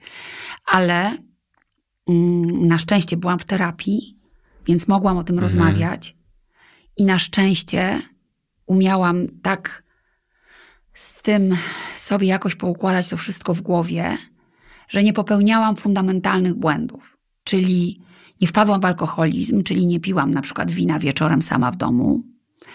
Y, Nie wydzwaniałam do moich synów z nadgorliwymi pytaniami, czy nie, nie, nie chcieliby, żebym do nich wpadła na chwilę, albo Mhm. żeby może wpadli do mnie na kolacyjkę do mamusi. Ty nie lubisz gotować. Nie lubię, ale wiesz, zawsze tam się coś znajdzie Mhm. do jedzenia. Ta pomidorówka i naleśniki są zawsze. Okej. Ale to jest maks moich możliwości. Natomiast wiesz, yy, no i zamiast tego po prostu zaczęłam chodzić intensywnie na siłownię, zajęłam się sobą, Mhm. ale to się stało dzięki temu, że miałam terapię. I mogłam się zająć sobą i pracą nad sobą. I początek tego bycia samej był bardzo trudny, ale nie dlatego, że nie miałam obok kogoś. To nie o to chodziło Mhm. tylko o to, że byłam sama ze sobą, że moje towarzystwo było beznadziejne dla mnie. Że dla mnie konfrontacja samej ze sobą wypadała bardzo źle. I chodziło teraz o to, żeby z osoby, z którą jesteś na co dzień, uczynić kogoś dla siebie atrakcyjnego.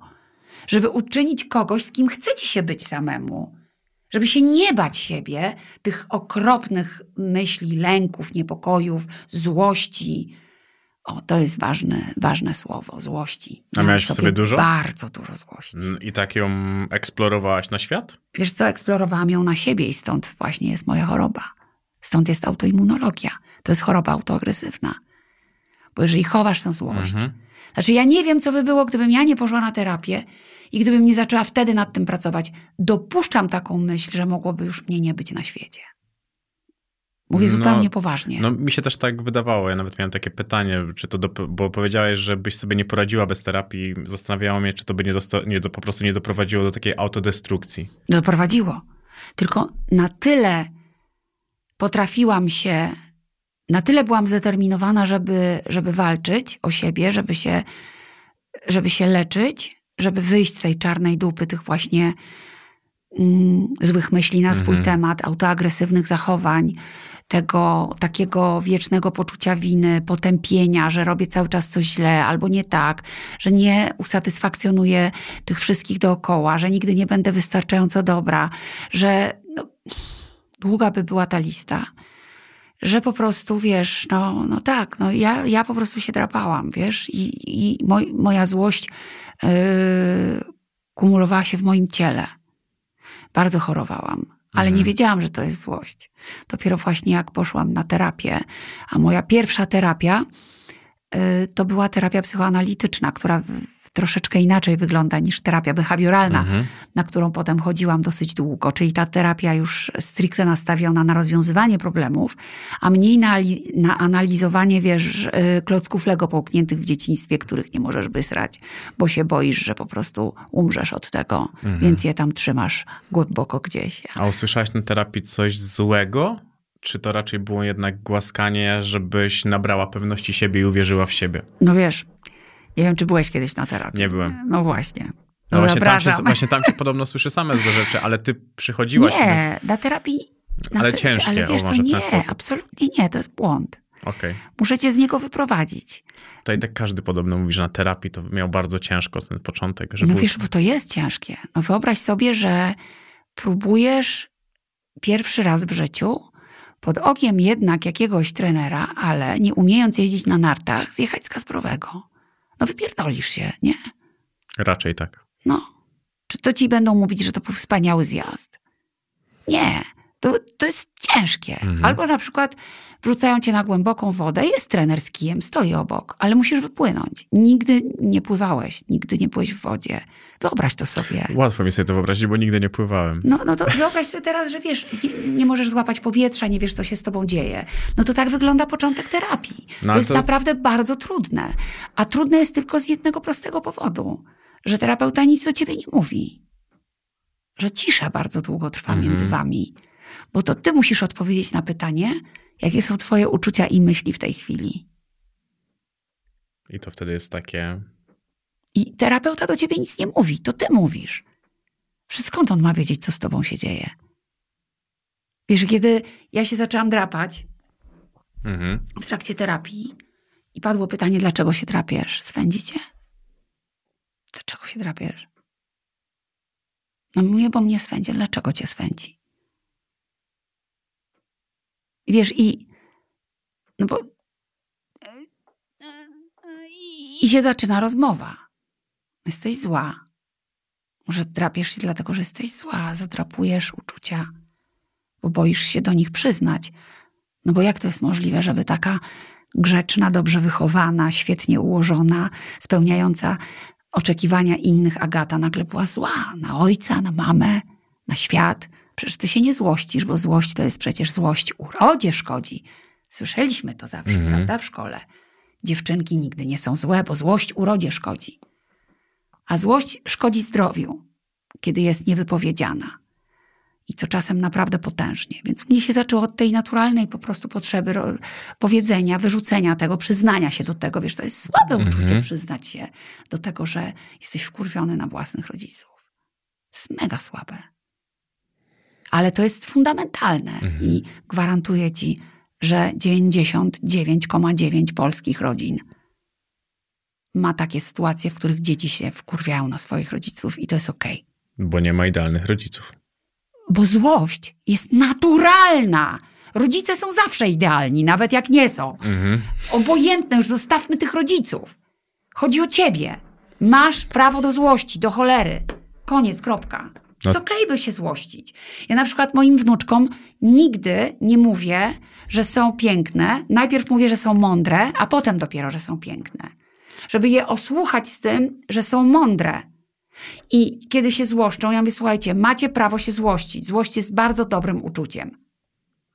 Tak, złość jest bardzo dobrym uczuciem. Jest okej. Złość i radość to jest to samo. Tylko jedno jest tu, drugie jest tu. No zupełnie naturalne akurat. I No tak, ale się, nie rozmawia się na ten temat. No zupełnie nie, no widać to szczególnie po tym któ- którymś już pokoleniu, które jednak teraz coraz częściej korzysta właśnie z terapii, no bo to ci ludzie mają zawsze problem z tym samym, po prostu ze skrajnością emocji. Tak, ale wiesz co, przede wszystkim największy problem mają z tym, że są niedorośli dorośli. To jest nie do wytrzymania, te wieczne dzieciaki. Ci mężczyźni, którzy po prostu mają fochy permanentne i uważają, że kobieta jest maszyną do wszystkiego, a jak się o coś łaskawie poproszą, to po prostu mają focha. Wiesz, no, albo że na przykład, no nie wiem, no, no tysiące sytuacji, albo właśnie te nie, nieko, niekończąca się po prostu jakiś wyścig tych kobiet, żeby za, za, zadowolić mężczyzn.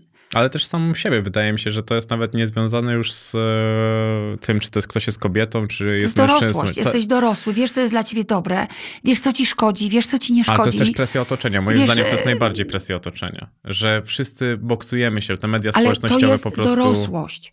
Dojrzałość polega na tym, że jeżeli ktoś ci mówi, albo widzisz u kogoś coś, to nie znaczy, że ty też masz robić to samo. Jeżeli ja oglądam z pełnym podziwem Małgosię Rozenek, która nakurwia po prostu od szóstej rano, to we mnie jest podziw, ale to nie oznacza, że ja mam lecieć o szóstej rano z wywieszonym jęzorem i robić to, co ona. Albo fotografować swoje pośladki, ponieważ ja tego nie zrobię. Ja się mogę tym zachwycić, Mhm. mogę nie, ale ja nie muszę iść w tym, ja nie muszę śpiewać w tym chórze. Ja mam swoje wartości. To jest dorosłość, a wiele osób przez taką swoją niedojrzałość, bo nikt z nimi w domu nie rozmawia, albo za mało z nimi rozmawia, albo coś, albo coś, albo coś, myśli, że to jest sposób na życie. To jest niedojrzałe. No, niewątpliwie jednak e, to jest niedojrzałe, no tylko my problem z dojrzałością mamy od samego początku, jak widać. No bo jeżeli rodzice borykali się z tymi samymi problemami i nie skonsultowali je sami ze sobą tak naprawdę, bo już tutaj nie rozmawiamy o terapii, ale o tym, że po prostu dajesz sobie tą przestrzeń do tego, żeby pomyśleć, zastanowić się nad tym, czy coś powielasz, bo to jest czasami po prostu odruch bezwarunkowy. Tak, no ale wiesz, no to, to, to jest już y, też sprawa decyzji, które w życiu podejmujesz, edukacji, y, dzięki której y, umiesz odróżnić ziarno od plew i tak dalej, wiesz. Ja podziwiam tych, znaczy ja akurat jestem wśród y, tych, którzy naprawdę najgłębiej i najszczerzej podziwiają osoby, które ciężko pracują. A za Mhm. taką uważam Małgorzatę Rozenek, czy Ewę Chodakowską, czy wszystkie inne dziewczyny, które coś osiągnęły. Zdecyd- wybrały taką drogę, Mhm. chcą to robić i robią to fenomenalnie. Są konsekwentne, świetnie im to idzie. Ale to może być dla mnie inspirujące, ale to nie może zadecydować o tym, jak ma wyglądać moje życie. Mhm. To jest tylko i wyłącznie jakiś trop, to jest jakiś, jakiś, no, jakiś element tego świata. Mhm. Ale to, to nie jest mój świat. To nie musi być inaczej. To nie musi być mój świat. Bo ja jestem osobą dorosłą i wiem, osoby dorosłe przeważnie wiedzą, co jest dla nich dobre. Albo jeżeli nie wiedzą, co jest dla nich dobre, to przynajmniej wiedzą, co dla nich nie jest dobre.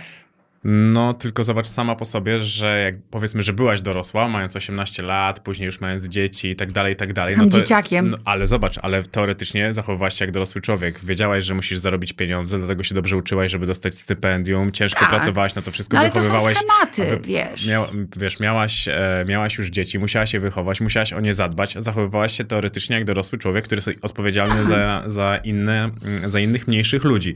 Później idziesz do pracy w telewizji, tam poznajesz życie, widzisz, że może być lżej, Paradoksalnie ciężej, no, ale, ale przynajmniej weselej. dokładnie. Raczej I, weselej, nie lżej. I teraz, e, i teraz Radośniej. No, a teraz sobie, i teraz patrzysz na to, że teraz zastanawiasz się, no to jest jakaś waga tego wszystkiego i łatwo po prostu zagubić się, zna, nie, nie znaleźć tych odpowiednich wartości w tym wszystkim, bo koniec końców na początku wszystkim się zachłyśniesz. Zachwycisz się tym. Ale wiesz co, to jest młodość, to jest okej. Tak trzeba zrobić. To jest bardzo dobre. Tylko pytanie jest o to, jaką płacisz cenę i co cię rani. Jeśli sama dla siebie stajesz się osobą, która się rani, a tak było w, Mhm. w moim przypadku, tak jest w przypadku wielu osób chorujących na choroby autoagresywne, to każdy mądry człowiek, lekarz, powie ci, chorujesz na chorobę autoagresywną, autoimmunologiczną, idź też na terapię.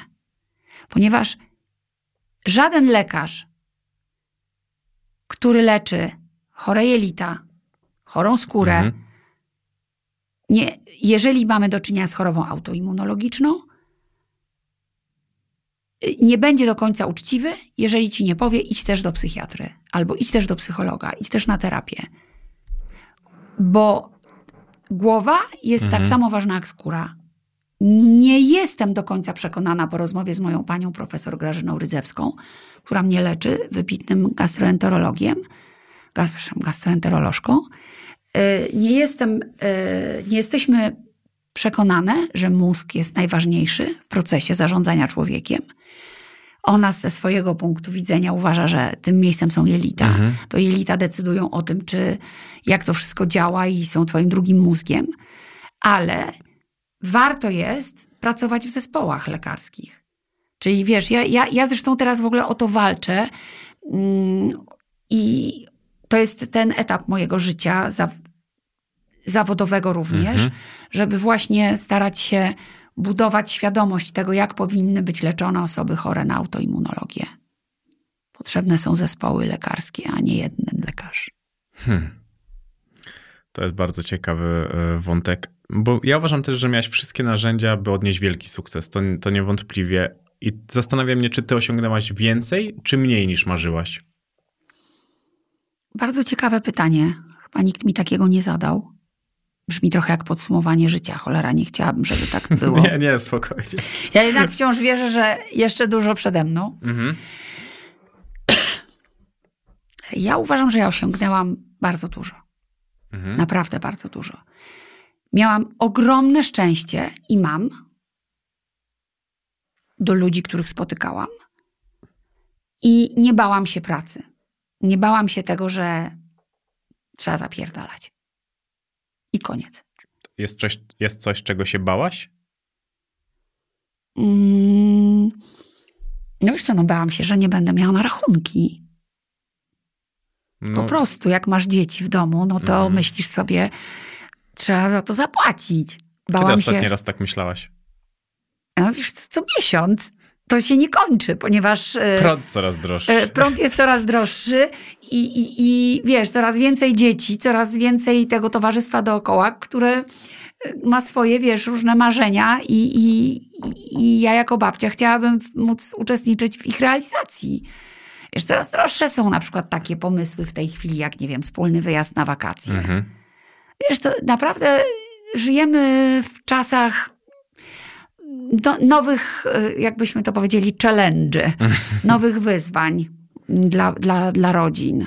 To show biznes jest trochę przereklamowany? Ludzie mają o nim tak większą fantazję niż on sam tak. sobie jest?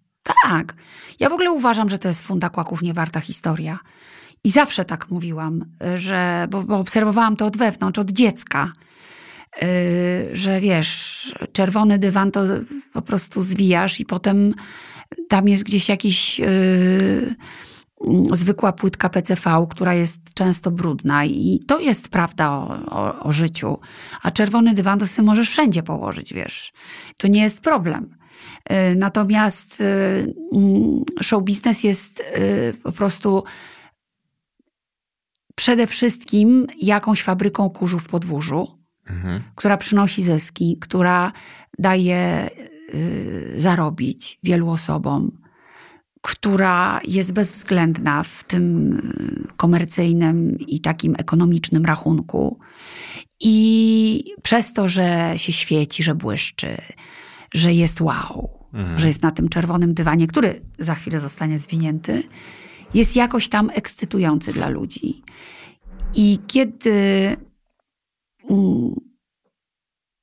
wracam pamięcią do czasów, kiedy naprawdę y, widziałam te wielkie gwiazdy, bardzo skromne, wychodzące z teatru, idące po prostu do domu albo na wódkę do spatifu, Mhm. to wiedziałam, że to są po prostu, to są naprawdę wielkie gwiazdy, bardzo skromne.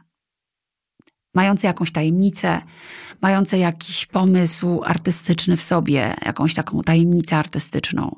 I, i żyjące takim takim własnym, bardzo kreatywnym życiem. Mhm.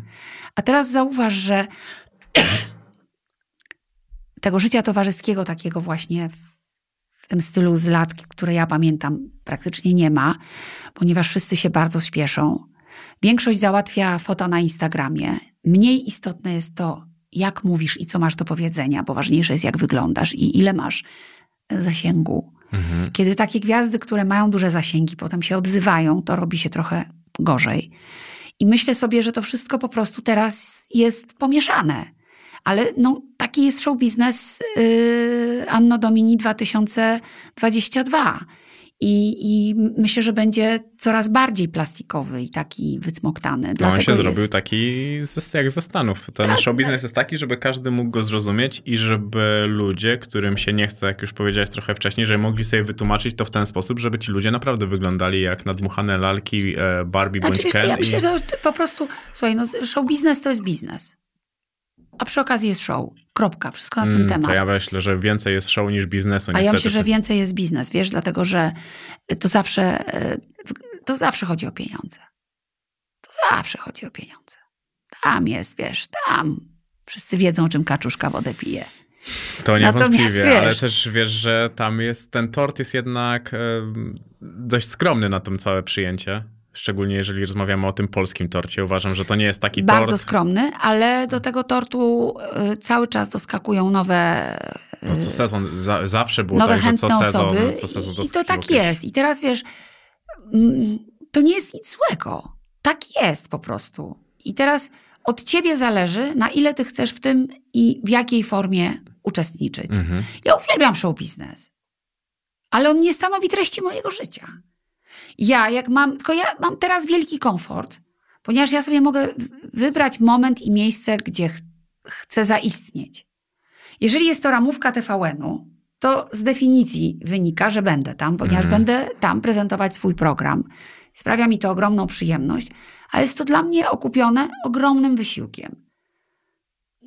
Jakkolwiek i cokolwiek usłyszę, że o, naprawdę wielki wysiłek, tak, jest to dla mnie wysiłek, bo yy, czuję się jak się czuję, raz lepiej, raz gorzej. Trzeba się odpalić, trzeba znaleźć kieckę, w której się dobrze wygląda, trzeba stanąć na tym dywanie tak, żeby się tak uśmiechnąć, żeby nie było drugiego podbruda, żeby ci zrobili ładne zdjęcie i tak dalej, i tak dalej. Teraz myślisz tak, no ile razy w tygodniu, w miesiącu, w roku możesz sobie zafundować taką jazdę? Ile razy jesteś w stanie się tak napiąć, wypiąć, zapiąć, żeby zdążyć, w te korki przejechać, bez naruszenia, wiesz, tego wszystkiego? Wiesz, no, każda dziewczyna chce fajnie wyglądać, no więc sobie funduje jakiś tam make-up, organizuje sobie ciuchy, coś tam. Wiesz, ja w trakcie COVID-u, ja w ogóle przestałam kupować nowe rzeczy. W ogóle. Mi one do niczego nie są potrzebne. Więc żeby tam coś błysnąć czy coś, czasem coś sobie zorganizuję, a to pożyczę od Łukasza Jemioła, który jest moim sąsiadem, z którym znam się od dziecka. Wiesz, a sobie tam coś mi przyniosą, a to mój tam Grzesio Bloch, stylista, coś fajnego wypatrzy. Mówi, a będziesz ekstra laska, w tym fajnie wyglądać. Ale ja nie czynię z tego procesu tworzenia swojej osoby. Mhm. To jest dla mnie mój wybór. Natomiast powierzchowność rozmów, yy, poziom yy, szumu, tego, co najlepiej zostało określone przez poetę, szumy, zlepy, ciągi, tego, co tam się dzieje właśnie w tych szumach, zlepach i ciągach, jest czymś, co jestem w stanie przeżyć góra dwa razy w roku. Koniec. Kiedyś byłam obecna znacznie częściej, ale też więcej miałam ładnych rzeczy do pokazania. Jak na przykład cycki, nogi, wiesz. Nie no, to cały czas się zgadza jednak. To zawsze, to tak, ale wiesz, no, to zawsze też cię motywuje, bo lubisz po prostu. Pewnie jakoś to związane jest też trochę z ego. Mhm. Też ja, ja też pamiętam, że wtedy to były narodziny, wiesz, takiego show biznesu na czerwonym dywanie z udziałem różnych właśnie paparazzi, którzy fotografowali ciebie. Wiesz, panie Agatko, Agatko, Agatko, tr, tr, tr, wiesz, i te zdjęcia. No to jak ja miałam te, wiesz, 40 lat, czy coś, to był wtedy to apogeum, że, to, że nie było wtedy jeszcze Instagrama, więc były różne kolorowe gazety, Mhm. które drukowały to, tam e, hit czy kit, jak są ubrani, czy coś, a teraz, wiesz, zanim wyjdziesz z domu, już są twoje zdjęcia. To już nie jest nic takiego. No, czym możesz błysnąć? Gołą dupą najwyżej. Ale wcale goła dupa się tak nie lajkuje. Musiałaby być chyba trochę bardziej obstrana, coś takiego Tak, bardziej teraz już sama goła dupa to nie jest nic takiego. Słuchaj, to jest jak butelka wody. To jest Bardzo proste. To jest proste. Naprawdę. Kiedy, no, Instagram wyparł Playboya, jakby, jakby nie było. A widziałaś e, serial The Morning Show? Tak, Super, co? uwielbiam ten serial, tak, jest bardzo fajny, super. Bardzo, ba, jest bardzo prawdziwy. No, właśnie mi się też bardzo... Teraz tak, będzie wchodził jest trzeci bardzo sezon. prawdziwy, tak. Mi się wydaje, że on jednak Tak. świetnie pokazuje ludziom, Tak. jak to może wyglądać e, naprawdę. Tam Tak. jest dużo, dużo prawdy w tym wszystkim. Tak, bardzo dużo. I intryga jest naprawdę na e, bardzo, bardzo, bardzo wysokim e, poziomie. Mnie też zastanawiało to, bo powiedziałeś, że do czasu terapii nie mogłaś znaleźć swojej drogi, a po przepracowaniu ją odnalazłaś. I to nie jest tak, że ty po prostu próbowałaś iść kogoś szlakiem? I że ty się uwolniłaś od wszystkiego, jakby Nie. zdjęłaś to i... Nie, wiesz, nie. Zawsze idziesz trochę jakimś utartym szlakiem, bo siłą rzeczy gdzieś cię wstawiają też w jakieś Mhm. tory. Ja zostałam włożona w tory prezenterki drugiego programu telewizji Mhm. polskiej. Zrobiłam karierę na chorobie koleżanki Tak. dzięki zastępstwu. Z koleżanką się bardzo przyjaźnie do dzisiaj. Jesteśmy w bardzo dobrych relacjach i do dzisiaj pękamy ze śmiechu, to wspominając. Są to zamierzchłe czasy. Niemniej wskoczyłam sobie pięknie na zastępstwo. Udało się, gdyż byłam prymuską, więc Mhm. musiało się udać. No wiadomo. Bardzo się starałam, bardzo się przyłożyłam i poszło. Więc zostałam wstawiona w pewne tory i szłam utartym szlakiem, nawet bym powiedziała w sensie dosłownym, Mhm. bo wydawało mi się, że chcę wyglądać trochę jak trzy kropki. Grażyna Torbicka, no, na pewno muszę mieć te złote kolczyki, takie klipsy. Wtedy w Polsce popularny był serial Dynastia, więc moje starsze koleżanki wszystkie wyglądały jak wyjęte żywcem z serialu Dynastia a la Polonaise oczywiście. Mhm. Bądź też ala Polakka, kto woli. No i, i, i tak to wyglądało, trochę wiało lekką biedą post-PRL-owską, ale dziewczyny dzielnie bardzo walczyły, godne podziwu. I właśnie e, ja, ja chciałam być trochę z sobą, ale Mhm. jednak wiedziałam, że bezpieczniej jest być jak.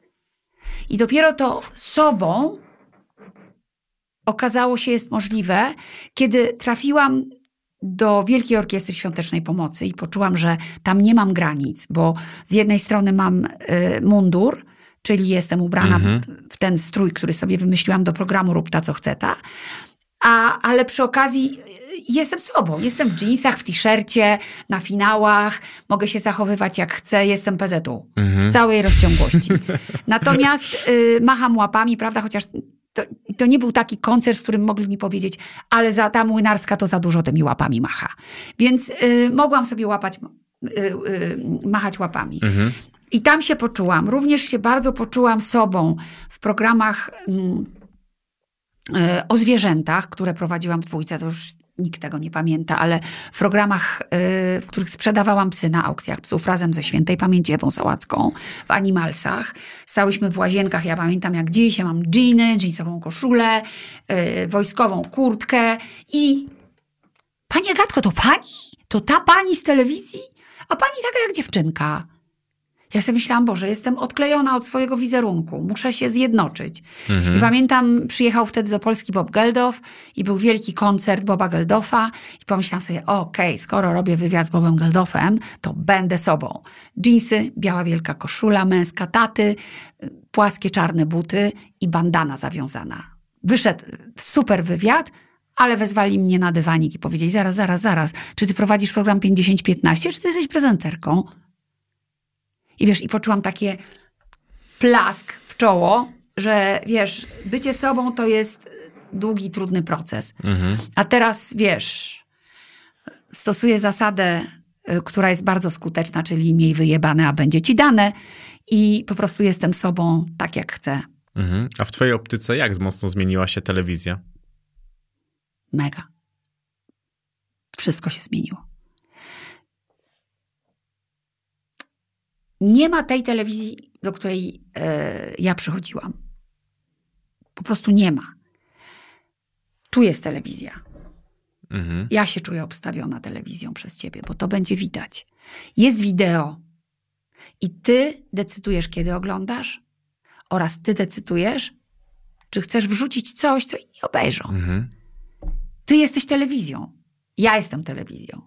A duża telewizja jest biznesem, który ma ogromne wyzwania przed sobą. Świe- y, wiesz, świetnie to ujęła kiedyś moja była szefowa Nina Terentiew, Mhm. która powiedziała tak. Filharmonia do filharmonii, czyli muzyka do filharmonii. Teatr do teatru. Film do kina. A reszta do telewizji. Bo jeśli chcesz robić masową telewizję, to nie zrobisz z telewizji filharmonii, nie zrobisz z telewizji teatru, nie zrobisz z telewizji kina. Możesz połączyć te wszystkie rzeczy. Możesz dać tego trochę, tego trochę, tego trochę, ale skleić musisz całą resztą. Czyli jakąś wielką, masową produkcją, Mhm. która tak naprawdę nie wiemy z, za każdym razem, czym jest. I tutaj jest y, ten moment, w którym każdy mówi, no ale telewizja powinna przecież nie zaniżać poziomu. I. Tak. Telewizja działająca z subsydiów, nie nazywajmy jej publiczną, Mhm. raczej nazwijmy ją państwową, tak, powinna być telewizją, która zawsze trzyma poziom. Ale telewizja komercyjna nie różni się niczym od tego, co dotyczy każdej firmy, której celem jest sprzedaż. Mhm. I powiem szczerze, że stoi to troszeczkę wszystko na głowie, bo ja w telewizji stricte komercyjnej robię bardzo misyjny program, który tak naprawdę powinna robić telewizja z subsydiów. Nie nazywajmy jej Mhm. publiczną, jeszcze raz powiem, tylko państwową, a nawet rządową. Bo to jest program edukacyjny.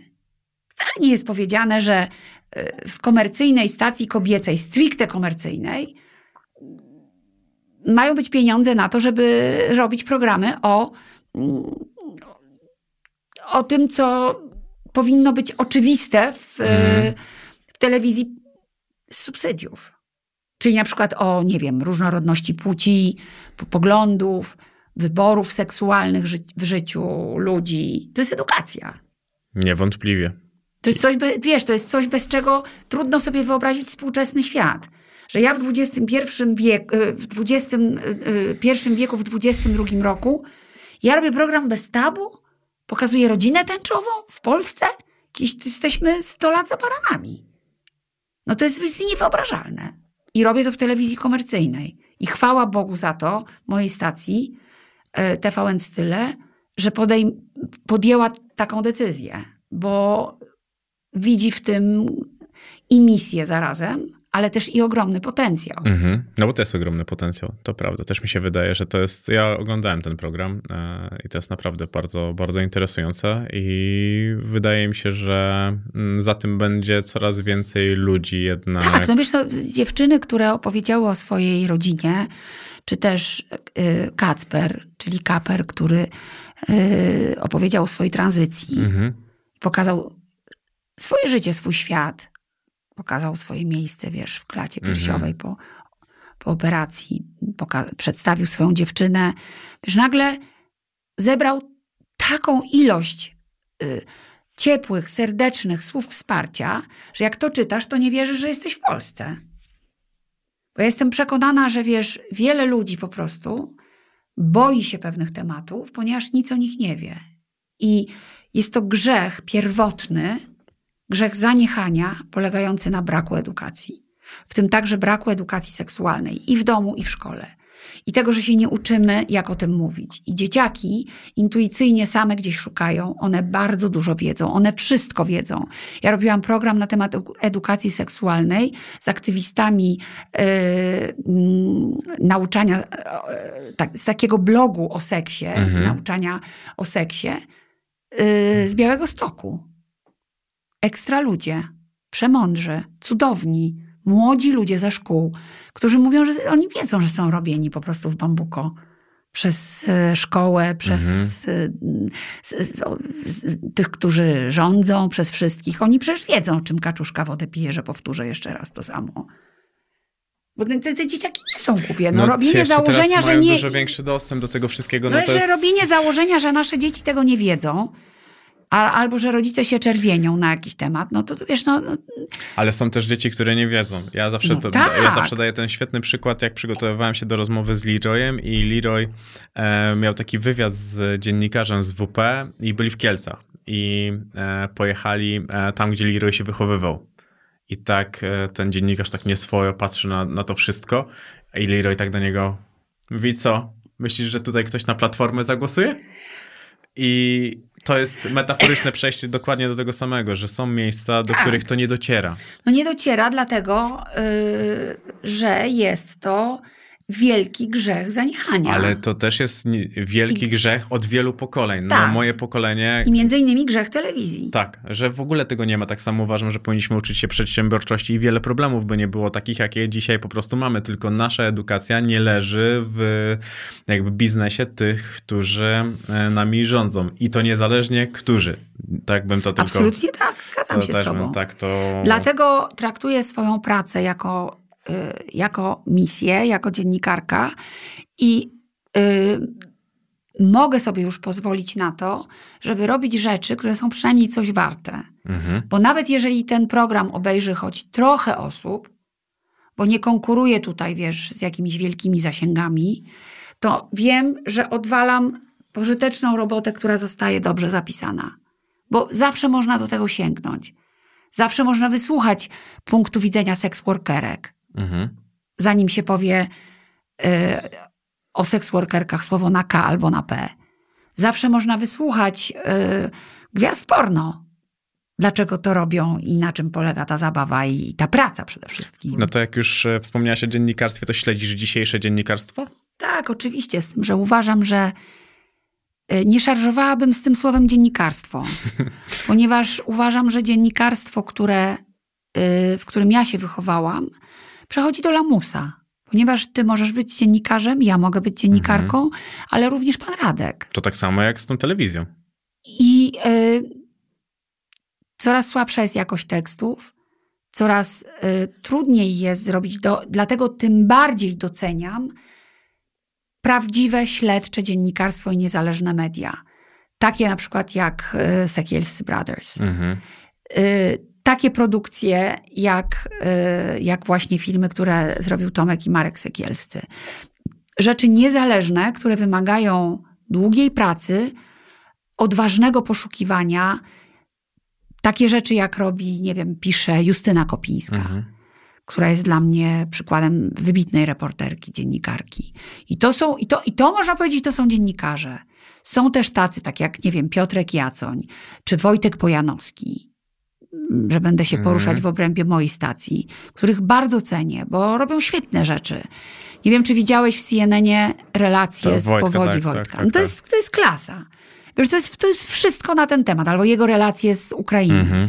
To jest coś, czemu ja ufam, co podziwiam, co wiem, że jest konkretne, wymaga wysiłku, wymaga kontaktów, poświęcenia. Natomiast cała reszta to jest fabryka kurzu w podwórzu.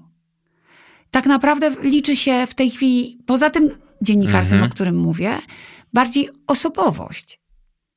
Po prostu osobowość. Uważam, że takie osoby jak Dorota Wellman czy yy, Marcin Prokop to są, czy, czy, czy Magda Mołek, to są znakomici moi koledzy, czy Piotrek e, Kraśko, cokolwiek teraz tutaj o nim będziecie wygadywać. To jest to świetny dziennikarz. Trzeba troszeczkę rozdzielić dziennikarstwo od tego, co robi prywatnie, no ale Mhm. fachura to on ci jest. I po prostu to są dla mnie dziennikarze, którzy kontynuują dobrą szkołę dziennikarską, ale generalnie dziennikarstwo to jest zawód, który trochę schodzi na psy, także dlatego, że jest bardzo źle opłacany. Tak, to, To nie jest zawód, z którego możesz się utrzymać. To jest zawód zależny albo od polityki, albo od pieniędzy, które płyną do danych wydawnictw, do pieniędzy z reklamy, A tutaj znowu wracamy do władzy. a tu wracamy, wiesz, no, nie, nie tylko, no ale jeżeli ujawnisz jakąś aferę w jakiejś firmie X, która wiadomo, że ma bardzo dużo reklam w firmie Mm. Y, a z firmy Y to ujawniają, to uważasz, że tak pozwolą im to ujawnić? Trzeba być Ale naprawdę... to- Dlatego wiesz, fa- fajne jest niezależne dziennikarstwo, ono też kosztuje i to się dzieje. Jest bardzo dużo wspaniałych dziennikarzy pracujących w terenie, którzy zbierają materiały, którzy robią dobre rzeczy.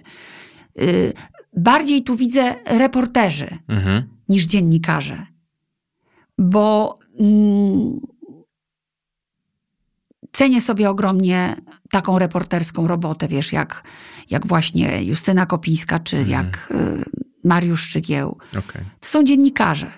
A, a współcześni tacy prezenterzy, występujący, no wiesz, no mimo mojej wielkiej miłości i y, takiego, wiesz, nawet bardzo pozytywnego stosunku do, do niektórych prowadzących różne programy. No wiesz, no Mhm. jeżeli są to aktorki, modelki, no to nie, nie, nie mieszajmy tego z zawodem dziennikarza. One na naszych oczach stają się dziennikarkami, ale tylko i wyłącznie dlatego, że z amatorek bądź amatorów stają się zawodowcami. Ja musiałam przejść przez bardzo trudną weryfikację, przez którą ci ludzie nie przechodzą. Mnie pani y, Grażyna Luboń by nie przepuściła, jakbym y, robiła błędy językowe, albo jakbym nie słychać było każdej głoski, Mhm. przecinka i kropki. I gdyby moja impostacja była zła, gdybym nie umiała przeczytać ze zrozumieniem, gdybym nie umiała postawić akcentu na dowolnie wybranym wyrazie w zdaniu, po to, żeby podkreślić i zróżnicować przekaz. Że, wiesz, no się tego uczysz, Ja, no. ja dlatego zadałem to pytanie, bo wiedziałem, że taka mniej więcej e, Ale będzie. wiesz, no to, ale tak się dzieje. To nie jest, ja, ja nie mam frustry z tego powodu. Ja po prostu robię swoje Mhm. patrzę sobie na to, jak to się toczy. A ten twój portal, już tak naprawdę kończąc, e, sprzedałaś do faktu? Bo on teraz Nie. przekierowuje na, port, na stronę faktu. Tak, ale nie, nie do faktu. Najpierw było tak, że przekazałam to za symboliczną złotówkę do Axel Springer. Mhm. Dlatego, że y, bardzo trudno było określić wartość tego, ponieważ y, mi zależało, żeby po prostu to, te treści, które tam są, przetrwały. I żeby idea tego portalu przetrwała. Mhm. I ja pracowałam wówczas w wydawnictwie Skarb, byłam Mhm. naczelną i udawało mi się pewne rzeczy łączyć razem z tym portalem, ale potem okazało się, że jakby mój bardzo y, nieprofesjonalnie przygotowany biznesplan, bo nie znałam się Mhm. na tym, y, jednak y, zawiódł mnie i y, chociaż liczyłam na odrobinę szczęścia i nie udało mi się nie udało mi się zrobić z tego własnego biznesu, to znaczy biznesu, który by na siebie zarabiał. Mhm. Ja cały czas bardzo do tego dopłacałam. I w pewnym momencie musiałam sobie po prostu odpowiedzieć na pytanie, czy chcę do tego dopłacać dalej, ale po prostu też właśnie w procesie terapeutycznym, pracując nad tym problemem Mhm. w terapii, uświadomiłam sobie, że jednak muszę być tu i teraz, muszę być w realu, że nie stać jest mnie na to, żeby wytwarzać rzeczy, które nie zarabiają. I zaproponowałam właśnie takie rozwiązanie, przekazując treści właśnie Mhm. do, portal, do, do, do, do innych pewnie tam, nie wiem już redakcji, Mhm. Axel Springer. No a teraz pewnie sobie się przekierowali na fakt. Ja uważam, że to w ogóle był wspaniały pomysł, który nie trafił na swój czas. Bo jak ja chodziłam z ideą tego portalu do różnych miejsc, to wszyscy się łapali za głowę i mówili, jak to? Wtedy jeszcze nie było Instagrama, Mhm. ani Facebooka. Nie, Facebook, już Facebook był, już sorry. był, bo to Facebook 2011 był, tak, tak, tak, tak, tak. Facebook, sorry, tak pamiętam, Facebook już był.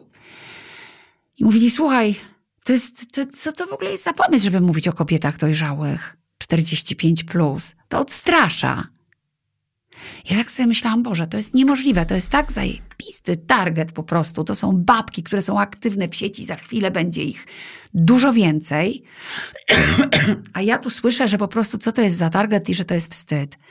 I wiesz, i wzięłam to po prostu sama na klatę i zrobiłam rzecz dla siebie bardzo cenną, bo mm, to był czas, kiedy ja nie pracowałam bardzo intensywnie na wizji. Mhm. Bardzo dużo rzeczy robiłam jako menadżer w Polsacie. Pracowałam jako producent kreatywny, byłam szefem zespołu nowych projektów. Bardzo dużo rzeczy Mhm. robiłam poza kamerą. W telewizji, jako powiedzmy w antenie telewizyjnej. A marzyłam o tym, żeby mieć kontakt z dziennikarstwem. I po prostu też dzięki terapii y, przepracowałam to, że mogę być dziennikarką na własnych warunkach i robić to, co chcę Mhm. tak jak ja chcę. No i stworzyłam to. Wymyśliłam to wszystko, odpaliłam te teksty, wiesz, nie wiedziałam, co to jest moderowanie forum, tam się pojawiały jakieś, wiesz, cudowna społeczność się wokół tego pojawiła. Potem zaczęły się tworzyć kluby mojego portalu mm, w Polsce. Ja jeździłam do tych klubów Mhm. na spotkania. Płaciłam za te koszulki, za benzynę, za wszystko, ale wiedziałam, że wow, robię dla babek ekstra rzecz. I mi to bardzo dużo dało. To był właśnie ten czas, kiedy byłam sama. Mhm. Bo to jest tak, jak zaczniesz zarządzać swoim czasem i zorientujesz się, że można robić coś fajnego, jak się jest samemu, siebie, po prostu Mhm. w siebie inwestować, no to zaczynasz wymyślać, może się zdarzyć, że zaczniesz wymyślać fajne rzeczy. Napiszesz książkę, coś namalujesz albo zrobisz portal. Mhm. I to była taka moja odpowiedź na tę część mojego życia, która mnie bardzo dużo nauczyła. A potem pokazałam to Krystynie Kaszubie, która stworzyła twój styl i powiedziała, jest to pięknie robiona gazeta w internecie. Kto cię tego nauczył? Ja mówię, że sama to się tego nauczyłam, Mhm. że obserwowałam innych i tak dalej. Ona mówi, to jest wspaniała, y, wspaniała rzecz. No i potem ją oddałam. Wiesz, też trzeba się umieć rozstawać ze swoimi dziećmi. No jasne, że tak. Więc y, pojawiła się nowa treść w moim życiu. Program y, Świat się kręci, nad którym się ani chwili nie zastanawiałam. I wiedziałam, że to jest taki właśnie taki, taki wiesz, czas, że, że podejmuję rękawice, wiesz, mojego życia. Że jest taka propozycja jak Hamlet dla aktora.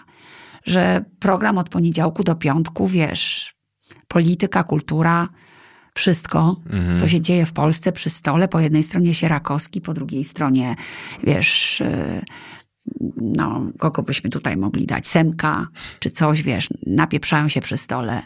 Jeden, jedyny raz tylko wymiękłam, kiedy przy stole siedziała Kaja Godek, a po drugiej stronie siedziały nasze aktywistki. Chyba Agata Diduszko siedziała. I ta Agata Diduszko na mnie patrzyła, ja patrzyłam na nią, ale wiedziałam, że nie mam wyjścia. Awantura była tak straszna, że to był jeden, jedyny raz, kiedy miałam gościnie w studiach, nad którymi nie byłam w stanie zapanować. To był właśnie polskie piekło. W dużym skrócie. Tak, w dużym skrócie. No i wiesz, i z- i pracowałam od rana do wieczora po kilkanaście godzin dziennie, aż, aż po prostu przestałam pracować, a potem po prostu zabrałam się za szukanie własnej jakiejś drogi. Szukałam pracy.